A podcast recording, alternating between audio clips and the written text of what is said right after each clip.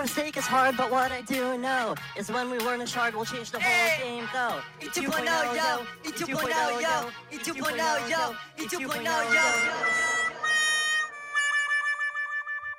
So, alles nach Freunde, jetzt ist Schluss mit lustig, wir sind ja schließlich nicht auf Kindergeburtstag, aber ich komm jetzt her. Jetzt aber packen wir's an, nehmen wir los hier, Austria, Mr. Benny. Oh no, Preis down low, fallender Preis heißt gleich steigende FOMO. Bitcoin only Bro steht im Portfolio, was ist hier eine Auto? Ich hab FOMO. Oh no, Preis down low, fallender Preis heißt gleich steigende FOMO. Habt ihr auch FOMO, Jungs? Ja, Beim fallenden Preis. Willkommen zu 21 Podcast, dem toximalistischen Infotainment für den bullischen Bitcoiner. Heute sind wir sogar zu viert.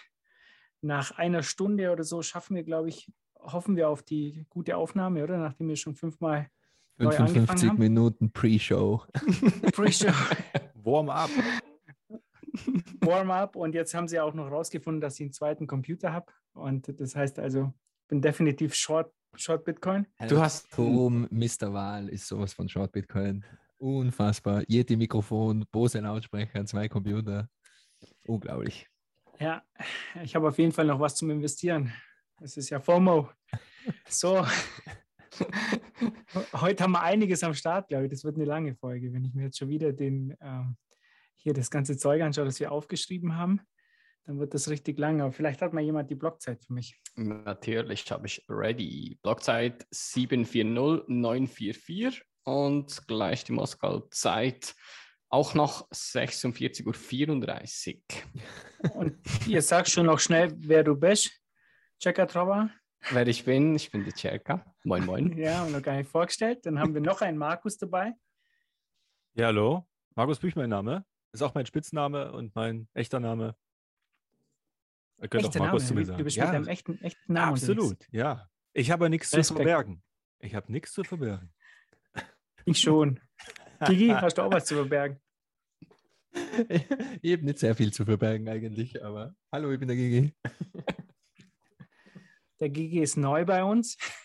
da muss ich vorstellen. äh, wie nennt man das? Intern. 21 Intern. 21 intern. Wenn der Preis steigt oder fällt, äh, kommt der Gigi dann immer und erzählt, warum das dann so ist. Aber ähm, als erstes wollte ich mal was anderes abspielen. Und zwar, ich, jetzt wo der Preis halt gerade so gesunken ist, äh, habe ich mich an ein Interview erinnert, das wir mit dem Alex von Frankenberg geführt haben. Das würde ich gerne mal jetzt abspielen für alle, die jetzt neu dabei sind oder für die es der erste Crash ist. Äh, erzählt der Alex mal von seinem Crash, den er ähm, erlebt hat. Ich glaube, das ging irgendwie von 10.000 auf 4.000 Dollar runter und was er da so gemacht hat. Jetzt spielen wir mal das kurz ab. April. Und dann 12. März, irgendwie Lockdown und dann gehen wir nach Hause. Und das Erste, was ich gemacht habe, okay, jetzt der Halbmarathon wird ausfallen, kaufe eine Flasche Whisky, fang an mit dem Whisky. Fang, an, fang an, den Whisky zu trinken. Und da ist der Bitcoin 50 Prozent runtergerauscht.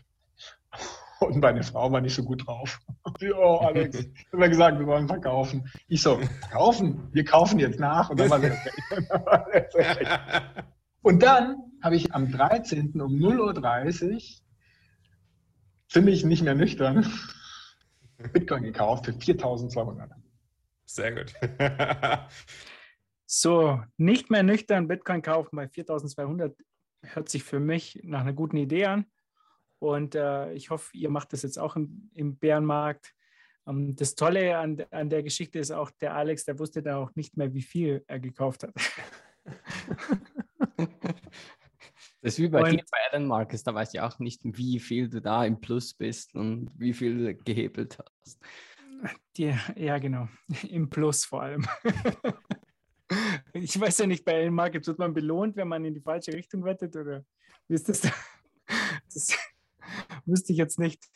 So, was haben wir heute alles auf dem Programm? Also, ähm, ich habe als erstes mal aufgeschrieben, wenn wir uns gerade ähm, mit dem Markt beschäftigen, was da los ist. Nuri Banking stoppt Auszahlung. Warum denn das? Äh, ich dachte, da sind die Funds doch safe, oder, Chaka?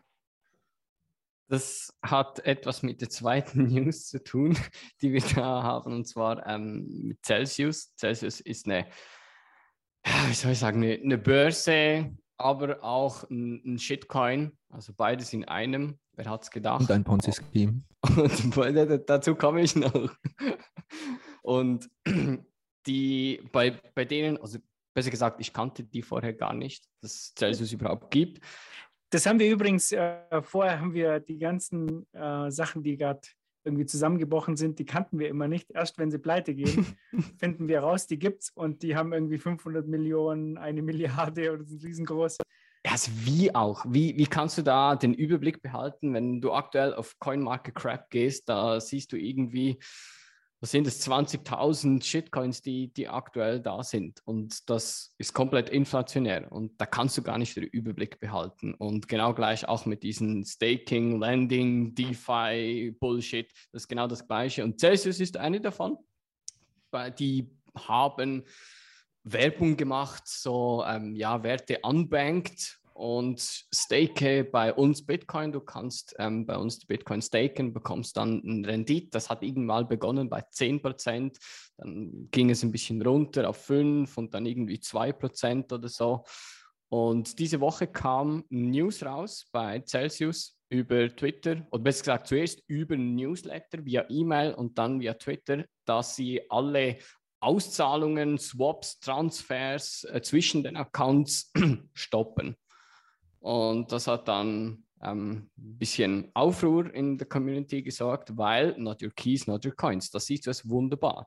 Und wenn du jetzt da Funds bei Celsius irgendwie gestaked hast, wo du sogar noch irgendwie äh, ein, ein Leverage gemacht hast, also du wirst liquidiert bei einem gewissen Preis, da kannst du jetzt nichts mehr machen. Du kannst, das, das Einzige, was du noch machen kannst, um die Liquidation zu verhindern, ist noch mehr Bitcoin dahin zu senden und noch mehr in das Ponzi einzuzahlen, damit du nicht liquidiert wirst. Das ist die einzige Möglichkeit. Wenn du das nicht machst und Bitcoin weiter fällt, so wie jetzt, ja, dann hast du keine Möglichkeit, da irgendetwas zu tun. Und ich bin darauf aufmerksam geworden, eigentlich dann vor allem, weil Nuri, diese deutsche Bitcoin-Bank oder New Reality Banking, was ja auch ganz gut passt, ne? die passen sich jetzt der Realität an, ähm, die hatten auf ihrer Seite, du konntest da deine Bitcoins anscheinend da verleihen und die haben das in dieses Celsius-Netzwerk gepackt und da gab es halt Informationen dazu. Da steht dann, äh, wie sicher sind meine Bitcoin? Und dann Celsius leiht verantwortungsbewusst aus dem eigenen Vermögenspool. Das bedeutet, dass Celsius nur besicherte Kredite vergibt. Deine Kryptowährungen werden nie eingefroren, sondern sind jederzeit auszahlbar. Dieser letzte Satz, den haben sie dann entfernt. als plötzlich die ganzen Sachen eingefroren wurden, was natürlich einiges auch über Nuri sagt. Ja, und da gibt es natürlich äh, gute Jungs äh, auf Twitter, die machen da Screenshots davon und schauen bei Wayback Machines nach und ähm, posten das dann auch. Also so einfach kommen die uns nicht davon. Aber das sagt ja schon einiges in der Firma. Ne? Da, da, schreibt man dann irgendwas und äh, wenn das dann doch passiert, äh, ändert man einfach die Texte. Das ist eigentlich schon eine ganz schöne Frechheit, muss ich sagen. Und das heißt, Celsius, oder Celsius und Nuri hängen die zusammen vom Geschäftsmodell? Nee, also ich, ich glaube, Nuri, Nuri ähm, hat seinen Kunden angeboten, praktisch auf die Bitcoins Prozente zu bekommen. Oder, ja. Ah, okay. Und, und hat es dann über den Partner gemacht. Und da stand halt drin, deine Kryptowährungen werden nie eingefroren, kannst du jederzeit auszahlen. Das ist natürlich jetzt nicht der Fall. Und jetzt hat man das halt gelöscht. Ne? Ich weiß jetzt nicht, wie, wie das rechtlich ist wenn die sowas hinschreiben. Oh ja, bindend, sage ich mal dazu. okay. Alles also, klar. also Screenshot sei Dank. Ja. Ja, aber was, was da im, im Space abgeht, das, das ist abartig. Also das, da kannst du mich nicht mit Recht oder äh, Screenshots hervorkommen, weil schlussendlich musst du immer noch selber schauen, was du tust und was nicht. Und das ist halt ein super Beispiel, dass du mit wenigen Prozenten geködert wirst, aber dafür als, als Preis deine kompletten Keys und die, die Macht über die, die Bitcoin selber hergibst und im guten Fall einige Prozent gewinnst, im schlimm, im, ja, im, anderen Fall, was aber sehr wahrscheinlicher ist, komplett gerekt wirst. Und ist es das wirklich wert? Ja, also wir haben schon immer gesagt nein. Und ähm, ich kann mich da an eine Diskussion mit dem Holger erinnern. Und damals hat er gesagt, ja, also wir kapieren das ja nicht und wir sollten uns Satoshi schubsen gehen. Und daraus ist ja dieses Hashtag Satoshi Schubser geworden. Einfach nur stacken und sein Zeug da nicht anlegen. Und ich sag mal, mit 21, ähm, wir haben es euch gesagt und so ist es auch eingetreten. Und äh, der Holger, der ist immer gut für, für ein Meme. Und das ist mal wieder eins, das sich bewahrheitet, äh, für 5% oder 7% so ein Risiko einzugehen. Das ist, ist einfach Die ganze bescheuert. Idee von das Geld arbeiten lassen und Yield farmen und Geld irgendwo hinlegen und das Geld arbeitet für mich und ich kriege 1%, 2%, 5%, 7%, 10%, was auch immer, wie viel Prozent auch immer ähm, dazu. Das ist ja so eine, das ganze Yield farmen ist eine Fiat-Idee und ich hoffe, dass eben mit der Savings-Technologie, welche Bitcoin darstellt, das einfach weggeht. Weil im Endeffekt niemand sollte Spekulant sein, niemand sollte Finanzexperte sein, außer die ganz, ganz wenigen, die wirklich spekulieren woll wollen oder die ganz, ganz wenigen, die wirklich Finanzexperten werden sollen. Und man sollte einfach, so wie der Markus, man macht das, was man gut kann, man geht Rasen mähen, verdient ganz normal Geld und stackt ein paar Sets auf der Seite. Und das ist, jeder sollte sich auf die Dinge spezialisieren, auf die er sich spezi spezialisieren will und das Geld einfach auf die Seite legen. Und das Geld muss nicht von alleine mehr wachsen. Und auf einem harten Geldstandard, wie eben bei Gold oder Bitcoin, da wächst die Kaufkraft des Geldes, nicht die Units. Es werden nicht mehr Sets, aber du kannst dir mit diesen Sets über die Zeit mehr leisten. Und das ist ähm, einfach ein man, man, muss da die Mentalität ändern, glaube ich. Man, man, weil sonst wird man immer diese Fiat-Mentalität haben. Man muss irgendwo äh, 25.000 Shitcoins ineinander reinwrappen, damit man irgendwie Yield farmen kann. Und da sei auch noch gesagt, wenn man nicht versteht, wie das Yield farmen funktioniert, dann bist du der Yield. dann wirst du gefarmt. Und da gibt es irgendwelche Timelocks und das ist im Endeffekt alles ein Ponzi-Scheme. Und diejenigen, die früher reinkom reinkommen, die werden von denen, die später reinkommen, ausgezahlt. Und anders kann das alles nicht funktionieren. Ja, ich glaube, ähm, funktionieren kann das schon. Also in einem, in einem Bull-Market läuft es dann super, ne? weil du halt äh, Leverage eigentlich da aufbaust. Nur äh, wenn halt die ganze Sache in die andere Richtung geht und dann werden die Leute liquidiert und dann ja. geht es immer schneller und dann kracht halt der Preis nach runter und das haben wir jetzt, Ja, wie viel Mal ist das eigentlich jetzt schon? Ja, keine Ahnung. Das letzte Mal ist der Preis auf 3000 runtergerattert und das war äh, ein Freitag der 13., wenn ich mich richtig erinnere. und äh, ähm, also für diejenigen, der erste Crash, den man durchlebt, ist immer der härteste. Man meint immer, oh, ah, jetzt habe ich Bitcoin entdeckt für mich und verstanden und äh, Hyper-Bitcoinization jetzt sofort, morgen, ich muss rein YOLOen und mein ganzes Vermögen reinjagen, weil sonst bin ich zu spät. Und wenn dann der erste Crash kommt, minus 50 Prozent, minus 80 Prozent, wie auch immer, ähm, das tut natürlich weh, da muss man durch. Und die, äh, ich sage eben immer, die, die Maximalisten, die sind nicht zum Spaß Maximalisten. Das ist einfach nur Erfahrung und alles gesehen und auch mit den NFTs. NFTs gab es in Bitcoin schon 2014. Das, wir haben das alles schon gesehen, wir haben das alles schon durchlebt. Und ähm, ja, man, man muss sich da quasi die, die Abzeichen einfach im Krieg abholen, sozusagen. und da muss jetzt jeder durch.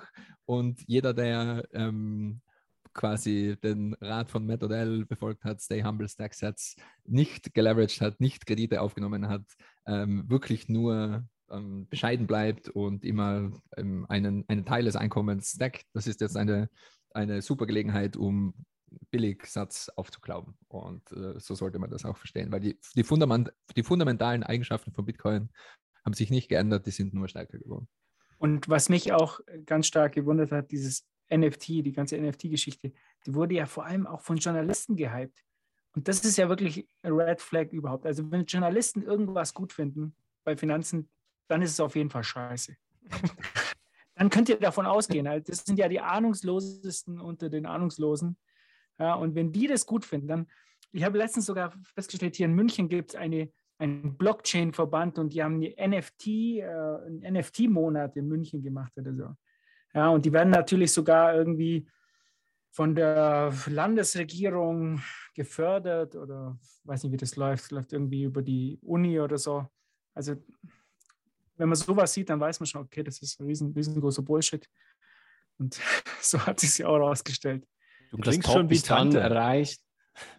Ja, Du ja klingst, ich krieg, Du klingst schon wie Tante. Ja, Ja, aber das ist dazu. so. Aber das ist so. Das ist wirklich so. NFT war der, der größte Bullshit. Ich glaube, ganz normale Leute auf der Straße, wenn du denen NFT erklärt hast, dann haben die gesagt, das ist Schmarrn, das ist absoluter Schmarrn. Warum investieren da Leute rein? Da habe ich gesagt, ja, weil, keine Ahnung, ich weiß es nicht. Weil Journalisten es cool finden oder weiß ich nicht. Also, das war wirklich, also NFTs, das hat, das hat mich fertig gemacht. Also das hat mich wirklich aufhören lassen, an, an den gesunden Menschenverstand zu glauben. Und das Top ist dann erreicht bei den NFTs, wenn Dirk Müller kommt und sagt, ja, äh, NFTs, das, das ist die Zukunft. Dann weißt gesagt, du, oder? okay. Nee, nee, äh, er hat es nicht gesagt. Ich glaube, er hat äh, Metaverse, hat er gesagt. Ja, das sei Ah, das nächste Metaverse. Ding. Also da weißt du, Finger weg, ähm, jetzt ist gut, Peak erreicht. Und vor allem dieses ganze Staking hier, wenn du das mal versuchst irgendwie äh, zu verstehen, ja, wo die jetzt äh, hier die ganzen Funds reingesteckt haben, in Ethereum gestaked und dann, und dann hier wieder Funds verliehen und hier für 8% und da für 7 und so. Das war eigentlich so, äh, ja, die bauen halt das alte Finanzsystem nach, aber riskanter und ähm, noch schlechter, wie es vorher schon war. Also das ist eine absolute Katastrophe, aber gut. Und das, die ganze Scheiße geht ja noch weiter bei Binance, weil kurz nach der Celsius-Meldung, dass sie die Auszahlung gestoppt hat, hat Binance sich auch noch gemeldet und gesagt, ja, wir stoppen jetzt auch mal temporär Bitcoin-Auszahlungen. Grund, Achtung, festhalten, Stuck Payments bei Bitcoin. so genial. Mempool empty, one set per V-Byte. Das, das war der Grund, wirklich Stock Payment. Äh, und haben aber geschrieben, ja, ähm, Bitcoins können wunderbar aber auf der äh, Ethereum-Chain und auf der BNB-Chain ähm, äh, ausbezahlt werden. Da ist dieser Issue nicht vorhanden, nur auf der Bitcoin-Blockchain. Also Oh mit anderen. Worten, ähm, echte Bitcoins auszahlen, nee, wir haben aktuell keine vorhanden, müssen irgendwie schauen, dass wir die Auszahlungen gerecht werden können, aber Fake-Bitcoins auf anderen Shitcoin-Plattformen, die könnt ihr wunderbar haben. Tja, die haben es wahrscheinlich verstanden, ja, was der bessere Coin ist. Hat jetzt keiner, jetzt ist jetzt seid ihr sprachlos, oder? Jetzt wisst ihr nicht mehr, was ihr sagen wollt. Was haben wir eigentlich noch eigentlich außer diesem? Wer ist denn alles pleite gegangen? Haben wir irgendwelche Pleitemeldungen noch? Wer ist denn noch alles pleite gegangen? Irgendjemand hat doch jetzt Leute entlassen, oder? Ganz viel. War das nicht Binance Coin- oder Co- Coinbase. Coinbase? Äh, nicht nur Coinbase, sehr viele. Crypto.com, Coinbase, äh, sonst, sonst noch welche. Das ist ja so das Vorzeichen, ja. Nee, ich glaube, das ist ein gutes Zeichen, ja, dass wir irgendwie den, den, den Bären oder das Ende erreicht haben. Ja, gut, jetzt, jetzt gehen, glaube ich, alle Short da draußen. Markus hat gesagt, das, der Boden ist erreicht, jetzt gehen alle Short. Ähm, nee, ich glaube, Gigi, du hast alles? noch irgendwie eine News, wo einer wieder broke gegangen ist. Ich glaube, der Gigi ist irgendwie weg, oder? Kann das sein? Das kann sein. Gigi ist broke gegangen. Gigi ist broke. Okay, dann machen wir weiter. Genau, Gigi das hat- hat-. Genau. Free Arrow Capital, der äh, Fund von Susu, ist anscheinend insolvent. Ähm, wer auch immer den kennt, ist Ja. anscheinend ein guter Kumpel von Susu, Hasu. genau, kennt man noch Ja. von Zusu und Hasu. Die haben früher relativ gute Dinge über Bitcoin geschrieben und äh, sind dann abgerutscht und haben über Krypto allgemein geschrieben und dann hat Susu sich entschlossen, einen Shitcoin-Fund aufzumachen. Und entschuldigt die Internetprobleme, ich äh, habe mein äh, Festnetz-Internet verkauft, um mehr Sets zu stacken. Also bin nur mehr Mobile Hotspot, der reißt immer wieder ab. Siehst du, Markus, nimm mal ein Vorbild an Gigi. Ja, Ich hoffe, es ist nicht zu brutal für die Aufnahme. Aber ähm, also es gibt da Gerüchte, dass die eben auch ähm, ja, unter den Marktkonditionen leiden und äh, eben insolvent sind. Und es gibt ein offizielles Statement von Susu, dass ähm, sie quasi dabei sind, das aufzuarbeiten und probieren, das irgendwie zu fixen. Und äh, somit ist da offensichtlich was dran. Und nur so fürs Protokoll, also das ist ein ein quasi ein äh, 10 Milliarden schwerer ähm, Leveraged Crypto Hedge Fund. So kann man sich, so kann man das vielleicht zusammenfassen. Und ähm, ja, also falls das stimmt, da sind die ganzen Blow-ups noch nicht vorbei. Und man kann sich auf der Seite von Three Arrow Capital mal das Shitfolio anschauen von, von dem ganzen Fund, in das die so investiert haben. Da ist einfach alles dabei. Äh, Terra, Solana, Polkadot, ähm, 100.000 andere Shitcoins, die man wahrscheinlich nicht kennt. Multichain, Olka, Synapse, alles Mögliche. BlockFi natürlich auch, weil warum nicht? und ähm, äh, ich habe eben ähm, jemandem anderen schon geschrieben, ja, falls das stimmt und falls da was Wahres dran ist, unbedingt Pop Popcorn nachkaufen, weil dann kann es noch lustig werden. Ja, und was, äh, ganz kurz, dieses äh, Celsius, das hat ja auch die haben ja auch investiert in, in das andere Ding, das da letztens pleite gegangen ist, das Terra, oder? Oder wie heißen die nochmal? Luna, Terra. Ja, ja, Luna, genau. Ja, ja, ja, Luna war der Stablecoin auf Terra und so weiter. Ja, es, äh, also nur, nur um nochmal zurückzukommen zu den, zu den absoluten Fundamentals. Ähm, Leverage und Bitcoin, die mischen sich ungefähr so gut wie Öl und Wasser. Und die ganzen Prozent-Returns auf Bitcoin, so wie eben auch BlockFi das versprochen hat, das ist alles, man kann von vornherein einfach schon mathematisch sagen, das ist absolute Schwachsinn. Das kann nie funktionieren. Und somit die ganzen Konstrukte, die, die Kartenhäuser, die darauf aufgebaut wurden, sind in der DeFi-Welt äh, hauptsächlich auf Ethereum und äh, eben die, die Cousinen von Ethereum. Die gehen immer davon aus, dass die unterliegenden Assets in einer gewissen Preisspanne bleiben und bauen darauf Finanzkonstrukte auf, quasi Pyramidenschemas mehr oder weniger. Und wenn der Preis dann aus welchen Gründen auch immer fällt und unter diese Spanne fällt, dann gibt es Margin Calls und dann ähm, muss eben liquidiert werden und bricht das alles zusammen. Das Schöne an dem ganzen Space ist, das Schöne an Bitcoin und Krypto im Allgemeinen ist, es ist eben komplett unreguliert und es gibt keine Bailouts. Also in, im Shitcoin-Land gibt es immer wieder Bailouts, aber in Bitcoin speziell gibt es keine Bailouts und würde es nie geben. Und somit ähm, das ist ganz wunderbar, weil dann reguliert sich das mit der Zeit von alleine und die ganzen dämlichen Ideen und die ganzen Pyramidenschemas, die, die verschwinden von ganz alleine und die äh, quasi die unerfahrenen und jungen und dummen Leute, die gehen pleite und die, die, ähm, ja, die Dinge, die funktionieren und die, die wirklich Wert erschaffen, ähm, die bleiben und so soll es meiner Meinung nach sein. Bitcoin regelt halt einfach auf lange Zeit. Ja, ja, absolut. Und jeder, der eben ähm, einfach nur, wie gesagt, ähm, Sets gestapelt hat und nicht irgendwie sich selbst geleveraged hat, der kann das ganze Feuerwerk jetzt auf der Seite, auf der Seitenlinie genießen und ein bisschen Popcorn naschen und einfach nur zuschauen, wie die ganzen Kartenhäuser zusammenfallen. Ja, du bist doch nur so ein Satoshi-Shop, Gigi.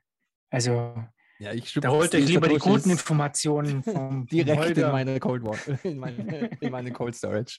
Das ist alles, was ich mache. Holt euch lieber die guten Informationen vom Holger. Da kriegt ihr ein bisschen, äh, könnt ihr eure Bitcoins für euch arbeiten lassen für 3% oder minus 103%. Jetzt stell dir mal vor, das Ding in Terra Luna gehabt, bist kurz vor dem Zusammenbruch, hast du verkauft, aber hast du dein ganzes Geld auf Celsius gestaked. Du, kannst, du musst immer von einem Shitcoin zum anderen schnell wechseln, weil ja, ich genau. die Pleite gehen. Und auch äh, eben, äh, man, viele glauben dann oft, oh, jetzt ist das ganze Ding um 99 Prozent eingebrochen, schlimmer kann es nicht mehr werden. Äh, das ist eine gute Buying Opportunity oder was auch immer. Ähm, das heißt gar nichts, es kann nochmal um 99 Prozent runtergehen und dann nochmal um 99 Prozent und dann nochmal um 99 Prozent.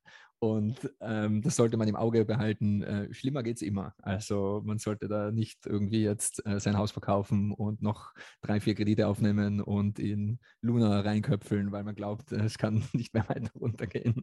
das ist keine gute Idee. Deshalb Eben, es, es, es, klingt sehr, sehr langweilig. Stay humble, stack sets, einfach bescheiden bleiben und Satz stapeln. Ähm, es ist auch langweilig, aber es ist, es ist bei Gott nicht einfach. Es ist sehr, sehr, sehr simpel, aber es ist nicht einfach, weil man braucht Disziplin, man braucht einen langen Zeithorizont, ähm, man, man braucht eben auch, man, man, man muss der Gier entsagen, weil auch jetzt zum Beispiel, für mich ist es jetzt auch schwierig, nicht einen riesen Kredit abzunehmen und einfach extrem viel Bitcoin zu kaufen, weil ich glaube, eine bessere eine, eine, einen besseren Einstieg wird es kaum mehr geben. Aber das wäre nicht smart, weil wenn mir irgendwas passiert und ich den Kredit nicht mehr zurückzahlen kann, aus welchem Grund auch immer, dann habe ich im Endeffekt weniger Satoshis, wie wenn ich das nicht, nicht mache. Und es kommt immer darauf an, wie viel, wie viel Risiko will man eingehen, wie sehr, wie viel will man gamblen. Ich bin kein Gambler, ich bin absolut risikoscheu und deshalb ich schaue, dass ich irgendwo irgendwie einen Value Stream erzeuge und äh, einen gewissen Teil in Satz umwandle und einfach auf Cold Storage stapel und das auf viele Jahre mache. Und das ist das Risikoloseste, was man machen kann, vor allem in, in diesem Makroumfeld. Genau, Stay Humble, Stack Sats und eventuell CoinJoin. Da gibt es ja jetzt äh, ein neues Release. Gigi, was, was hast du darüber, über Wasabi? Ja, ich glaube, das war jetzt erst vor ähm, zwei, drei Stunden oder so ist der Blogpost, der offizielle Blogpost von Wasabi 2.0 Release gedroppt. Das war jetzt schon lange in Arbeit. Ähm, kann man sich mal anschauen. Äh, Wasabi ist ja ziemlich ins Kreuzfeuer geraten durch verschiedene Aussagen und verschiedene Dinge, die sie implementiert haben. Ähm, ich glaube, es gibt jetzt aber auch einen, es gab einen Führungswechsel von äh, CK Snacks, was die Firma ist, hinter äh, Wasabi, so, soweit ich das ähm, äh, verstanden habe. Ich glaube, Max Hillebrand ist jetzt offiziell CEO. Ähm, mal schauen, was da noch passiert. Oh, auf Glückwunsch Fall, von uns. Ja, ja Glückwunsch, genau, auf, auf, dieser Seite. Ähm, mal schauen, was da noch passiert. Jeder muss selber entscheiden, welche Software verwendet und welche Privacy-Technologie in Bitcoin äh, verwendet wird. Und ich kann nur sagen, von einer technischen Seite aus, ähm, Wabi-Sabi, das Protokoll, die Weiterentwicklung von Wasabi 1.0 ähm, ist sehr, sehr, sehr vielversprechend und das kann auch von anderen Implementierungen verwendet werden. Es ist ähnlich wie das Fedimint-Protokoll, ähm, nur sind diese Credentials, diese kryptografischen Credentials, die vergeben werden, bei ähm, Wabi-Sabi sehr, sehr, sehr kurzlebig und das Interessante ist, ähm, es braucht keine Equal Output Coin Joins mehr. Das heißt, man kann jetzt jeden Amount von, also jede UTXO-Größe äh, Coin joinen und es gibt ein paar interessante Neuerungen. Also wer, auf, wer technisch basiert ist, der kann sich das gerne mal anschauen und ist meiner Meinung nach eben sehr vielversprechend. Aber es wird sich dann zeigen, wer das alle implementiert, wie viel es verwendet wird, was sich der Markt herauskristallisiert und auch, wie sich Wasabi weiterhin verhält. Ähm, weil es gab ja eben diesen Skandal, dass sie mit Chainalis, äh, also dass sie eine Blacklist implementieren wollten oder implementiert haben. Ich bin da selbst nicht ganz am Laufenden. Und ja, man muss da einfach schauen, wie sich das entwickelt, sich das auf jeden Fall anschauen. Meiner Meinung nach ist CoinJoin eine Privacy Best Practice ähm, und je nach Appetit auf eben Risiko muss jeder für sich selbst entscheiden, wann ist KYC in Ordnung, wann nicht, welche Funds will man coinjoinen, ähm, wie viel Privatsphäre ist ähm, genug für einen. Und ähm, ich glaube, in Zukunft werden immer mehr Stacking Services auch Lightning verwenden und da schaut es mit der Privatsphäre dann auch schon wieder etwas anders aus. Somit deutet alles in eine gute Richtung, meiner Meinung nach, dass Bitcoin immer privater wird auch. So, jetzt haben wir hier als nächsten Punkt das Makroumfeld. Äh, es gab halt ähm, einige Tweets, wo die Leute gefragt haben, wir sollen mal ein bisschen drüber reden, wie die Welt denn so außerhalb von Bitcoin ausschaut. Und ich glaube, das hat ja auch ähm, gewaltige Auswirkungen auf Bitcoin, vor allem den Preis halt. Und ähm, da habe ich ein paar Sachen mal zusammengeschrieben. Äh, ich fand das sehr, sehr interessant und ich verfolge das auch immer wieder, weil man lernt da auch sehr, sehr viel, ne, wie, das, wie die Fiat-Welt so funktioniert. Und äh, die FED trifft sich, glaube ich, heute. Ist es eigentlich schon raus, wie viel ähm, jetzt die, die Zinsen erhöht werden? Es war irgendwie, stand im Raum zwischen 0,5 und 0,75 Prozentpunkte. Weiß da jemand was? Ich glaube, es ist jetzt ähm, schon verkündet worden. Äh, ich, ich, sah das nur anhand der Memes auf Twitter, aber ich weiß jetzt nicht die genaue Zahl. Beste Infoquelle. Best. Ja, aber wie auch immer, also ähm, ich glaube, wir sind in einer sehr interessanten Zeit gerade, weil wir haben ja sozusagen die Zinsen fallen sehen seit 1982. Ne? Da war Paul Walker, der hat damals die Zinsen hochgetrieben, nachdem ähm, 1971 ähm, praktisch der Dollar von Gold ähm, entkoppelt wurde und dann die Märkte gespielt haben, hat er die Inflation damit bekämpft, dass er die Zinsen damals, glaube ich, in der Spitze auf fast 18 Prozent oder so getrieben hat. Und damit hat er die Inflation praktisch ausgetreten. Aber das war halt in einem Umfeld, wo die Staaten fast nicht verschuldet waren und auch die Privathaushalte äh, kaum verschuldet waren. Und da kannst du natürlich die Zinsen auch so nach oben treiben. Aber das ist jetzt hier eine ganz andere Geschichte, vielleicht vergleichbar mit 1940 oder so, wo halt dann auch ähm, die Staaten hoch verschuldet waren durch den Zweiten Weltkrieg und, ähm, und dann äh, die Zinsen auch nicht so hoch heben konnten. Und jetzt hat die, die Fed ist jetzt in, in einem Szenario, wo sie halt hohe Inflation hat. Ja, wir reden irgendwie von 8 bis 10 Prozent, wahrscheinlich 12 Prozent, äh, je nachdem, wie, ob man jetzt den offiziellen ja. Zahlen glauben will oder nicht. Ja. Äh, und wie man Nimm die, die offiziellen Zahlen einfach mal vier, dann bist du, glaube ich, ungefähr im, im ja, Aber es ist ja, es ist ja auch, also ich würde ja, ich würde nicht mal Böswilligkeit unterstellen, aber es ist auch verdammt schwierig, die Inflation zu messen. So, also Inflation ist ja jetzt für jeden persönlich auch was anderes.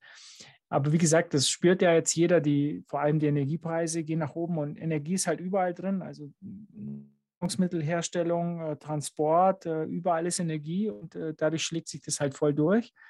Aber ich glaube halt auch nicht, dass die Fed großartig ähm, da was ändern kann. Also deren Versuch wird halt jetzt sein, äh, sie, sie kann das Angebot an Energie jetzt nicht erhöhen oder, oder das Angebot an Produkten, die jetzt irgendwo in Häfen in China feststecken.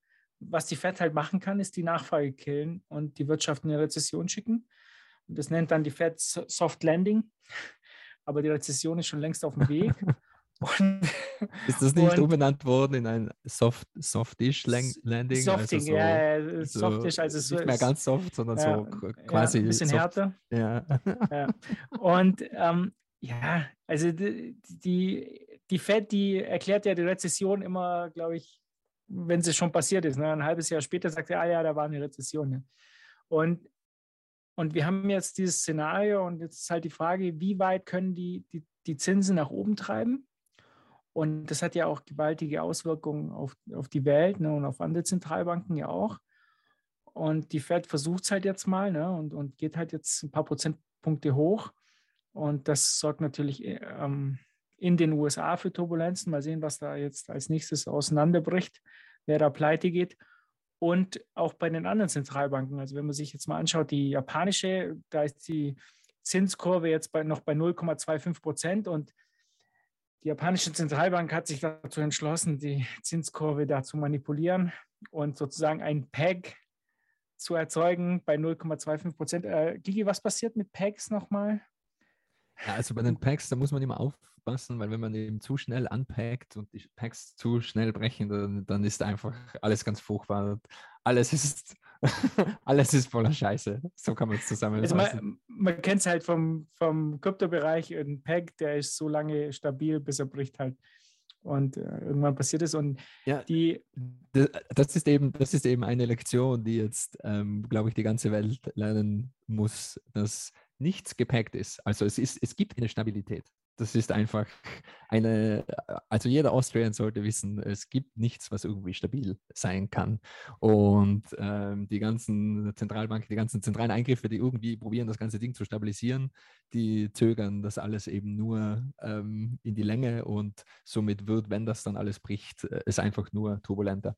Und übrigens, Markus, ich habe nachgeschaut, falls meiner Twitter-Timeline zu vertrauen ist, äh, 75 Bips war der Rate Hike ja, in okay. äh, der Fed. Also das war auch ähm, vom Markt erwartet worden.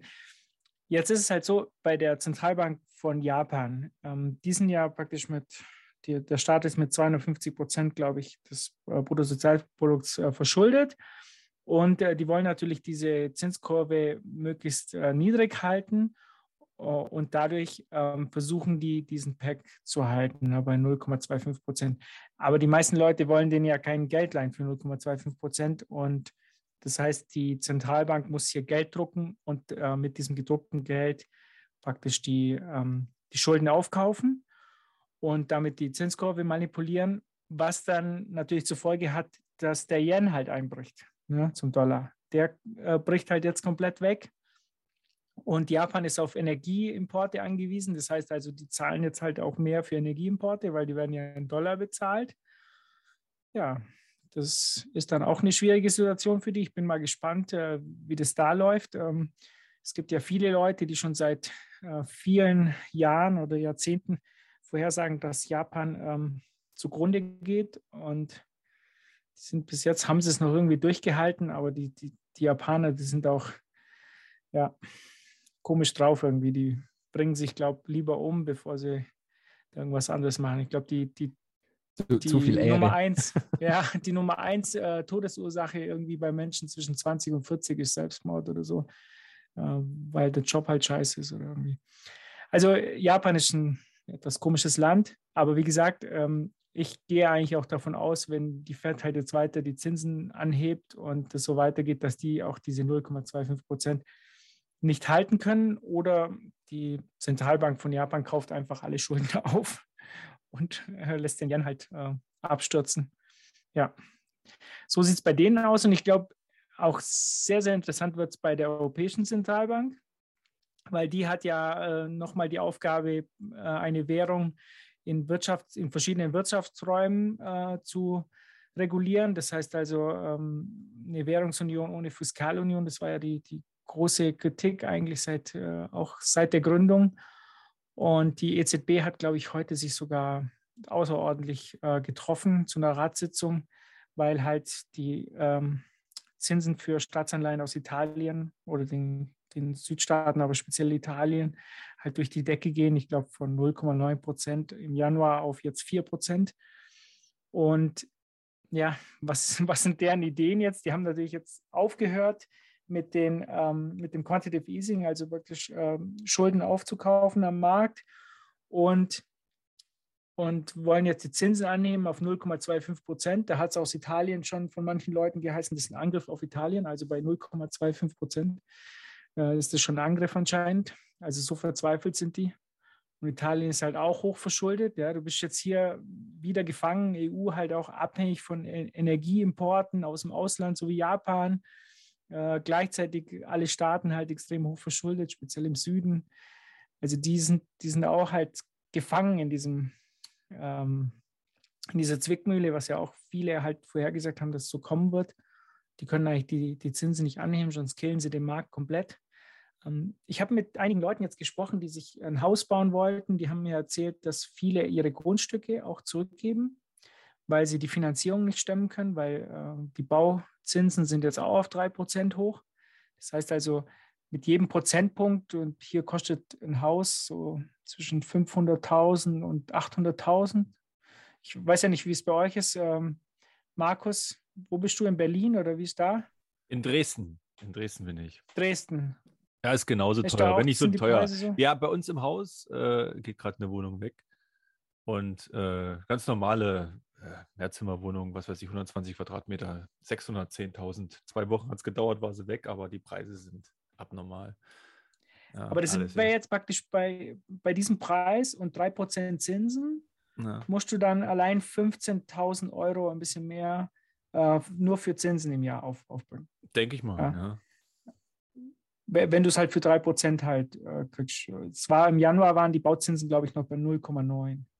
Also ich glaube, die Preise werden auch zurückkommen, weil die, also die meisten Leute, denke ich, können sich das halt nicht leisten, weil du hast ja gleichzeitig noch die steigende Inflation, also pro Familie muss ja noch mehr für Energie und Heizung und ähm, Essen und alles ausgeben. Das heißt, also ich glaube, ähm, dieser Markt wird dann auch irgendwo zurückkommen. Schätze ich mal. Also me- meine Einschätzung im Ganzen. Ja, und ähm, dann gibt es halt noch so Länder wie die Schweiz, die halt mit dem Franken ähm, etwas besser dastehen. Aber ich glaube, die Schweizer haben es auch äh, viele Jahre jetzt geschafft, äh, einen ziemlich stabilen Kurs zum, zum Dollar äh, hinzukriegen. Ich glaube, der Schweizer Franken, der, der schwankt zwischen 0,9 und, und 1 oder so. Jetzt ist er, glaube ich, fast 1 zu 1 zum Dollar. Oder, Chaka? Weißt ja, plus minus. Ähm, ein bisschen mehr als 1 zu 1, aber der Euro ist mittlerweile fast 1 zu 1 wie zum Schweizer Franken. Der Euro Aber- ist halt extrem äh, abgesackt. Das heißt also, Ja. Energie wird äh, für, die, ähm, für, die für die Leute im, im Euroraum halt teurer und dadurch ist die Inflation halt bei uns auch viel, viel höher. Bei euch ist sie, glaube ich, irgendwie offiziell bei zwischen 2 und 3 Prozent oder so. 2% wurde jetzt Mhm. angekündigt. Aber das ist eben das Problem, weil auch wenn du noch so gute Geldpolitik mit der SNB fährst, wenn alle anderen Länder um dich herum Geld drucken wie blöde, dann, dann musst du entweder Assets aufkaufen wie blöde oder einfach auch Geld nachdrucken, weil du sonst einfach, weil der Franken dann zu stark ist und du international deine, deine Firmen, die du hier in der Schweiz hast, nicht konkurrenzfähig sind. Und deshalb ist die Schweizer Nationalbank zum Beispiel auch ähm, siebtgrößter Aktienhalter von Apple oder achtgrößter Aktienhalter von Tesla, die Schweizer Nationalbank, weil sie einfach Aktien kaufen müssen wie blöd, um den Franken zu schwächen. Genau, also die äh, schwächen den Franken aktiv, sonst, sonst wäre, wäre eigentlich noch viel stärker zum Dollar und zum, äh, zum Euro. Und äh, das sehen wir jetzt, äh, die meisten fragen sich, was ist eigentlich mit Russland und dem Rubel los? Wieso ist der Rubel so stark? Aber das ist eigentlich auch logisch. Ähm, das ist ja immer so, wenn du eine Währung versuchst stark zu halten und du greifst in den Markt ein, dann bringt das eigentlich wenig. Aber wenn, wenn du einen Wirtschaftsraum hast, der, der einen Handelsüberschuss hat, und das hat ja Russland, ne? Russland verkauft weiterhin Gas und Öl in die Welt, kann aber jetzt aus Europa keine Produkte kaufen, weil da ist ein Embargo und die Leute können auch wahrscheinlich nicht nach Europa reisen oder in die Schweiz. Ich weiß nicht, dürfen Russen noch in die Schweiz einreisen? Weißt du das? Ich glaube, einreisen ja. Aber da gab es äh, auch hier in der Schweiz extrem Diskussionen, weil die haben ja den, den Öl-Oligarchen ähm, da, haben die da einfach der Konten gesperrt, äh, sie verfolgt, weiß auch nicht was. Und hier in der Schweiz ist wirklich aktuell große Diskussion, ist die Schweiz wirklich noch neutral, was sie da machen oder nicht? Und vor kurzem wurde auch bestimmt einstimmig, dass die Schweiz jetzt im UNO-Sicherheitsrat mit dabei ist. Und ja, meiner Meinung nach nicht mehr neutral, weil Neutralität bedeutet für mich, dass du beide Seiten gleich behandelst. Okay. Und ähm, wie gesagt, also jetzt nochmal zu dem Rubelkurs. Ähm, wenn sich da manche Leute wundern, also das, da muss man sich nicht wundern, die Nachfrage nach Rubel ist halt äh, größer, ja, und die können die Rubel gar nicht ausgeben in der Welt. Das heißt also, du hast halt eine Nachfrage nach, nach diesem Coin, nach diesem Shitcoin und dadurch äh, steigt er halt auch. Ne? Und ähm, ja, so, so ist der, glaube ich, Rubel, der russische Rubel im, im letzten Jahr, glaube ich, die beste Währung ähm, gewesen. Also kurzfristig ist er dann, als der Krieg be begann, ähm, weggebrochen. Und dann hat er sich ja total erholt und ist, glaube ich, auch jetzt deutlich im Plus zum Dollar. Ich, ich glaube, es ist nicht mal der Schweizer Franken ist im Plus zum Dollar auf, auf das letzte Jahr gerechnet oder so. Ja, das hatten wir, glaube ich, mal in der News-Folge. Ich glaube, Brasilien und Russland waren genau. die Top-Reiter da. Äh, Russland dann auf Platz 1 und Brasilien Platz 2. Genau, ja. Ja, und ähm, ich würde mal sagen, dieses Makroumfeld jetzt gerade mit äh, den Währungen, ähm, ich, weiß noch nicht, ob es dieses Jahr noch passieren wird, aber ich denke mal, es wird, eine, äh, es wird krachen und irgendwas wird auseinanderbrechen. Irgendwo wird es knirschen und man sieht ja schon, die EZB, die trifft sich halt äh, zu einer außerordentlichen Sitzung wegen, wegen Italien und überlegt schon, was sie da machen können. Ähm, die Idee ist, glaube ich, jetzt, ähm, sie kaufen ja weiterhin die, die Schuldscheine, die auslaufen, ja, wenn du so einen zehnjährigen äh, Bond aus, aus äh, Bundesschatzbrief hast, äh, dann kannst du, wenn der ausläuft, kaufen die den normalerweise mit dem Wert nach. Und jetzt ist halt die Idee, nicht äh, deutsche Schulden zu kaufen, sondern italienische, um, um diesen Spread praktisch zu senken. Aber ich glaube, da gibt es auch Regeln, dass die, dass die irgendwie, wenn sie italienische Schulden, äh, Schuldscheine kaufen, müssen sie auch deutsche kaufen oder so. Aber so genau kenne ich mich da nicht aus. Aber es ist auf jeden Fall ein, ein, krasse, ein krasses Umfeld und äh, da bin ich wirklich gespannt. Ich glaube auch, dass der Bitcoin-Preis äh, wieder anziehen wird, wenn die ganzen Zentralbanken einfach aufgeben müssen und sagen, okay, wir müssen ähm, dafür sorgen, dass die, dass die Menschen halt äh, wieder Geld in den Taschen haben, sonst gibt es Un Unruhen und äh, wieder zu drucken beginnen. Also das ist meine Prognose und vielleicht passiert es schon Ende dieses Jahres. Ich glaube nicht, dass die großartig mit den Zinsen hochgehen können. Es ist einfach ein ganz anderes Umfeld. Ähm, die könnten ja weiterhin mit den Zinsen niedrig bleiben und wenn die Inflation hoch ist, wird, werden dadurch die Schulden schon äh, sozusagen abbezahlt, weil du hast ja eigentlich jetzt negative, ähm, negative Zinsen. Also sind Ja, Inflation. zwei, zwei Dinge, die ich da, wo ich, wo ich kurz meinen Senf dazugeben möchte. Also erstens einmal, es werden immer mehr Fiat-Tokens gedruckt, egal ob das US-Dollar ist oder Euro oder sonst was. Somit ähm, Number go up, egal für was. das ist ein Punkt zum, zum Bitcoin-Preis. Das zweite, äh, das zweite ist, ähm, es ist reine, rein Angebot und Nachfrage. Also Bitcoin ist der, der freieste Markt, den wir haben und somit ergibt sich der Preis rein aus Angebot und Nachfrage. Ähm, ist ganz, ganz schwer, das so irgendwie zu manipulieren. Und das nächste Halving ist nicht mehr sehr weit entfernt. Und man kann sich das auch so vorstellen, wenn die Nachfrage von Bitcoin gleich bleibt, wenn sich jetzt nichts ändert an der Nachfrage, der, die, die neuen Bitcoin, die ausgeschüttet werden nach dem Halving, sind weniger. Und somit ist das auf eine, auf, wenn man zurückblickt historisch, geht der Bitcoin-Preis nur rechts nach oben.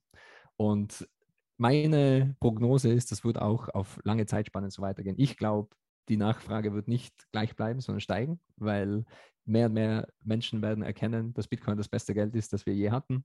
Man kann es in seinem Kopf halten, man kann es teleportieren, es ist absolut begrenzt. Es ist das härteste Geld, wie gesagt, das wir je hatten. Und ich glaube, in diesem Fiat-Umfeld, in dem wir leben, wird es immer wichtiger werden und mehr und mehr Leute werden eben erkennen, dass, dass man sich dass es eine Exit-Strategie ist und dass man sich da ähm, ins Rettungsboot begeben kann, ohne irgendjemanden um Erlaubnis zu fragen. Und somit, solange alle zehn Minuten ein neuer Block reinkommt, sollte man sich um Bitcoin keine Sorgen machen, weil die Eigenschaften, die monetären Eigenschaften von Bitcoin, die haben sich nicht geändert. Es hat sich nur das Umfeld geändert und natürlich das ganze, der ganze Krypto-Meltdown von Celsius und Co., alles brennt und im Endeffekt ist alles gebackt irgendwie mit Rap BTC auf irgendeiner Shitcoin-Chain und die ganzen Leute, die diese Pyramidenschemen aufbauen und diese Kartenhäuser aufbauen, die sind gezwungen, in einen eh schon schwachen Markt Bitcoin zu verkaufen und natürlich crasht der Preis dann runter. Und es ist eben Angebot und Nachfrage. Viele Leute sind gezwungen, absolut gezwungen, Bitcoin zu verkaufen. Viele Leute sind eben nicht humble geblieben und haben sich äh, overleveraged und sind dann auch gezwungen, Bitcoin zu verkaufen, weil sie eben Raten abzahlen müssen, weil sie essen müssen, weil sie ähm, Miete zahlen müssen und so weiter und so fort. Und das sollte eigentlich niemanden wundern. Ich wollte nur so zum, zum generellen Number Go Up, äh, von der generellen Number Go Up Prognose von, Mar von Markus nur noch meinen Senf dazugeben.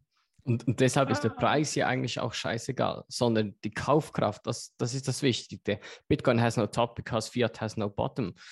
Das ist genau das Angebot, Nachfrage. Ich, ich probiere das, äh, also das ist so das Schwierigste generell zu verstehen, weil natürlich äh, Preis ist wichtig, auch für Sicherheit und bla bla bla und so weiter. Und äh, alles wird noch in US-Dollar weltweit gemessen, mehr oder weniger. Und auch äh, in jedem Laden, bei uns zumindest, äh, werden, wird die Kaufkraft mit dem Euro gemessen.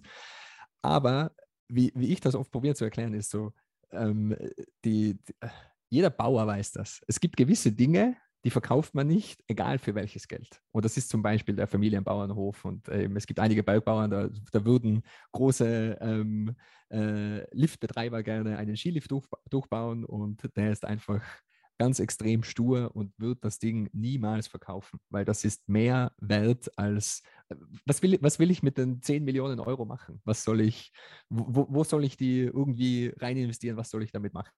Das ist das so, so der Gedankengang. Und für mich ist Bitcoin dieser Bergbauernhof.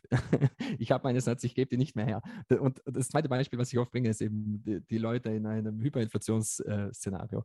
Wenn du in Venezuela bist und dich, du, du es schaffst, dich von den Bolivar in den US-Dollar zu retten und ähm, du dann US-Dollar hältst, Du, und dann bist du auf einmal Milliardär in Bolivar. Du wechselst nicht zurück auf Bolivar und dann, oh, jetzt bin ich Milliardär und du kannst dir nicht mal mehr eben ein Brötchen kaufen für deine Milliarden. Und ich glaube, so ist eben Bitcoin zu verstehen. Es gibt genügend Leute wie mich, die, die, die verstehen das so und Bitcoin hat einfach keinen, keinen Preis, äh, wo man es wieder verkaufen will. Und, und wenn man glaubt, man hat einen Preis, um eben dann wieder abzuwarten und Swing zu traden und sonst was, dann ist man schon wieder im Traden, dann ist man schon wieder im Fiat-Gedankenkonstrukt von, ah, ich bin schlauer als und, kann das Ding irgendwie traden.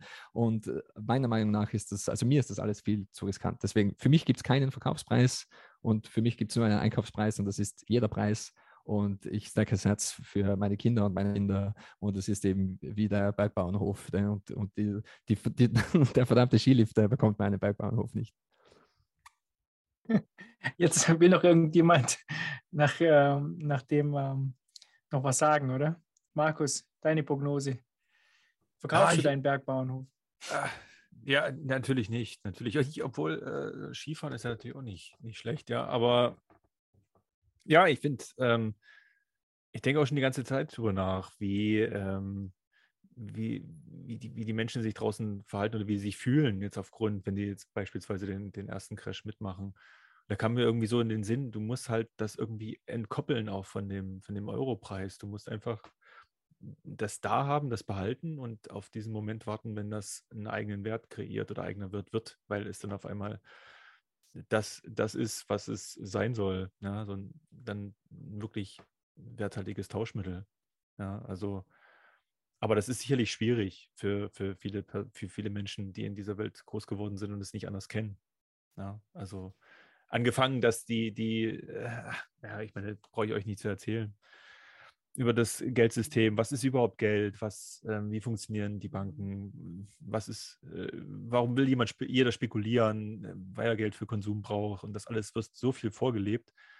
Das ist, glaube ich, äh, ein, gro- ein großes Thema, das alles mal ähm, so grundlegend neu zu denken und dann auch dann das zu erkennen. Ja, aber ich glaube, da überfordert man auch viele damit. Ja, und kommen wir vielleicht später noch dazu, ist ja genau Ja. Das ganze Thema, wenn jetzt die, die Gigi hat es ja gesagt, es brennt jetzt irgendwie alles. Ja, aber irgendwie äh, steht Bitcoin da mit im Feuer, obwohl er gar nicht, der steht dahinter, ja, oder daneben, ja, oder irgendwo. Aber es wird äh, in der Berichterstattung und auch in der Wahrnehmung von vielen steht er genau im Zentrum. Das ist so das, das Grundproblem, glaube ich. Ja, äh, du meinst jetzt den Fall.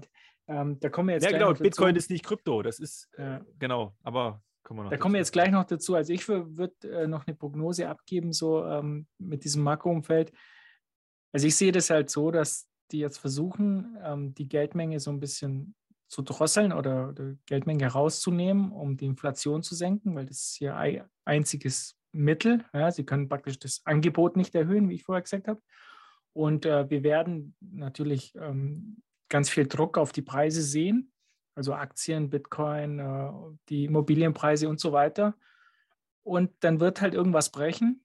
Also irgendwo wird es krachen, sei es Italien oder in Japan oder irgendwo. Und dann, dann werden diese, diese Schuldenkartenhäuser werden anfangen ähm, zusammenzubrechen und dann kommt eben, kommen eben die Zentralbanken und äh, drucken Geld und kaufen das halt wieder raus. Und in diesem Moment, in diesem Umfeld, äh, wird dann Bitcoin ähm, wieder steigen, weil ähm, es ist begrenzt und die Menschen werden erkennen, okay, jetzt, jetzt werden die Schleusen wieder aufgemacht und es wird wieder ähm, Geld ins System gepumpt und dann wird Bitcoin steigen. Das ist meine Prognose dazu. Mal schauen, ob, ob das eintritt. Vielleicht äh, wollen die Zuschauer ja auch ihre Prognose abgeben. Schreibt es einfach unter den Tweet. Bin gespannt, äh, ob ich da komplett die Scheiße erzähle oder da vielleicht äh, doch irgendwie richtig liege. Bin jetzt kein, bin jetzt kein Experte. Ich glaube, wenn ihr wirklich wissen wollt, wie das Ganze funktioniert oder wie es da weitergeht, äh, Lynn Alden, ähm, ich glaube, die kann man sich immer anhören und ähm, die liegt, glaube ich, Fish, eventuell auch Lynn Alden, Preston Fish sind, Ja, glaube ich, die ja. zwei stärksten äh, Bitcoiner mit dem stärksten Makroverständnis. genau. Und ähm, da müsst ihr nicht auf irgendeinen so einen, äh, Allgäuer Markus Turm hören, der nur alles aus zweiter Hand weiß. Hört euch lieber die Experten an. Also, Zwei Computer und aus zweiter Hand. Was ist da los, Markus? Doppelt hält besser. und jetzt, und jetzt habe ich noch etwas und dann lasse ich die anderen gleich ran. Und zwar hatte ich, ähm, habe ich eine Podcast-Empfehlung. Unser, unser Star neben Gigi, neben Gigi, der zweite Star im Bitcoin-Space, Joma Mangold, hat ja einen eigenen Podcast mit äh, Lars äh, Weißbrot und die haben sich über Dezentralität unterhalten. Und wieder eine ganz, ganz tolle Folge. Ich, grundsätzlich würde ich den Podcast empfehlen. Ähm, der ist echt gut ähm, von der Zeit. Ich weiß jetzt gar nicht, wie er genau heißt eigentlich. Ich höre mir eigentlich jede Folge an. Ähm, ja, die Zeit, die sogenannte Gegenwart hat der Podcast, genau, steht aber drüber. Und jetzt äh, spiele ich mal ein paar Sachen ab aus dem Podcast. Äh, Juma Mangold ist wieder richtig steil gegangen, war, war richtig gut. Das wollt ihr Marktgläubigen uns einreden, dass wenn es nicht der Markt ist, dass dann ein Planungsboard im Politbüro sein muss. Aber Morozov versucht zu erklären, nein, es lässt sich auch dezentral lösen. Und deswegen glaube ich an eine dezentrale Ut- Utopie für den echten sozialistischen Gedanken. Du hast noch nicht gesagt, wie sich das lösen lässt. Das verschieben wir vielleicht auf eine, auf eine andere Folge. Dann. Ja, aber dann ist es ja wirklich nur eine Phrase. Also äh, irgendwie muss. Das beschreibt es, glaube ich, perfekt. Sozialismus. Wir lösen es mit irgendeinem Supercomputer, wie genau und so. Das, das machen wir dann, wenn wir, äh, wenn der Sozialismus da ist. Also richtig gut. Und äh, da habe ich noch ein paar Sachen ausgeschnitten. Schauen wir das hier. mein Kreis die Vorstellung, dass es eine Zentrale gibt, die über alle handlungsnotwendigen, handlungsrelevanten Informationen verfügt und deswegen sinnvolle Anweisungen geben kann, ist ein absolut irrsinniges Phantasma und führte zur, in allen Versuchen, wo man es auf dieser Welt versucht hat umzusetzen, zur Mangelwirtschaft und außerdem auch sonst zum Totalitarismus. So viel nur, weil es im Moment gerade wieder so eine große Liebe zum Kommunismus gibt. Ah ja, stimmt. Äh, äh, Trend, Twitter-Trend Deutschland, Kommunismus. Nein, nein, nein. Also das war auch richtig gut, muss ich wirklich sagen. Also Joma Mangold ist so on fire. Und äh, habe ich noch mal was hier? Antworten. Erstmal, aber auch das ist eine eigene Folge, müsstest du mir erklären, warum, was eigentlich der dezentrale Markt so viel besser kann als eine zentrale Steuerung, ja? Was ist eigentlich. Fast alles. Ey, Das war auf jeden Fall super. Juma erklärt es einfach am besten. Absolut gut und genau. Und jetzt, jetzt war etwas wirklich, also ich muss ja sagen, politisch bin ich ja überhaupt nicht auf, ähm, auf Lars Linie, also gar nicht. Lars ist, glaube ich, eher so ein bisschen äh, sozialistisch-kommunistisch angehaucht. Sorry. Aber jetzt kommt äh, was von ihm. Das hat mir wirklich äh, das Blut gefrieren lassen in den Adern. Äh, das war boah, ein bisschen komisch. Ich spiele es mal ab. das Preissystem, was du so hoch hältst, würde in so einer Vision ersetzt durch, jetzt bringe ich nur ein blödes Buzzword leider, durch Big Data. Das ist die Alternative zum Preisfindungsmechanismus. Ja, da freue ich mich riesig. Also, wenn der Kommunismus kommt und äh, dann ersetzen wir den freien Markt und Preisfindungsmechanismus mit Big Data und äh, einer eine Zentrale. Also das Kurz, kurzer Einwurf, nicht mal das würde funktionieren und jeder, der mir das nicht glaubt, das sollte sich unbedingt äh, von Jörg Hermsdorf den Vortrag anhören, Das letzte Geld. The Last Money gibt es sowohl auf Deutsch als auch auf Englisch. Und er spricht da sehr eloquent darüber, warum es Preise gibt und Preise immer geben wird.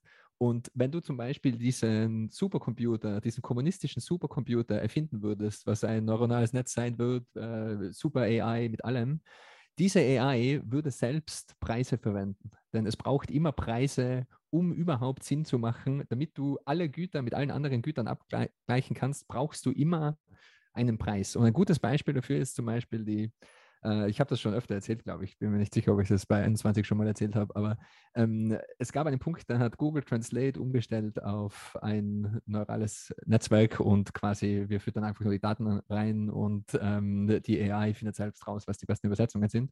Und diese AI hat eine Metasprache erfunden, die wir als Menschen nicht wirklich verstehen können und übersetzt, wenn etwas von Englisch auf Deutsch übersetzt wird, nicht direkt von Englisch auf Deutsch, sondern von Englisch auf diese Metasprache und dann weiter auf Deutsch. Weil es ist sehr viel einfacher, wenn man 400 verschiedene Sprachen in 400 andere verschiedene Sprachen übersetzen will oder soll oder muss, eine einzelne Metasprache zu haben, wie ein Geld, ein, einfach eben, um, um, um diese Combinatorial Explosion herunter zu kollabieren auf ein einzelnes Ding. Und genau das machen Preise und deswegen verwenden Pilze und Pilzsysteme auch Preise. Also die, die handeln da mit ähm, Nutrients, die sie selbst nicht brauchen und einfach an ein anderes Ökosystem weitergeben. Und das ist wie ein quasi ein, ein, ein Goldstück, was man selbst nicht konsumiert, sondern einfach nur an jemand anderen weitergibt, damit man dann das bekommt, was man eigentlich braucht. Und überall in allen komplexen dezentralen Systemen, in allen, in allen komplexen Systemen findet man etwas wie ein Preissystem, einfach nur um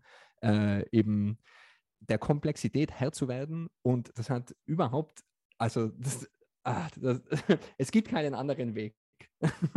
Die Natur sagt uns das, jeder Versuch, es anders zu machen, sagt uns das, die Geschichte sagt uns das, der Hausverstand sagt einem das. Nur allein das Problem der Combinatorial Explosion, alle, und im, im Vortrag von Jörg Hermsdorf ist das drin, wenn man alle Güter und Services dieser Welt ähm, abgleichen wollen würde und quasi herausfinden wollen würde, eine Thai-Massage, wie viele Reißnägel ist die wert, dann muss man das für jedes einzelne Service und jedes einzelne gut machen.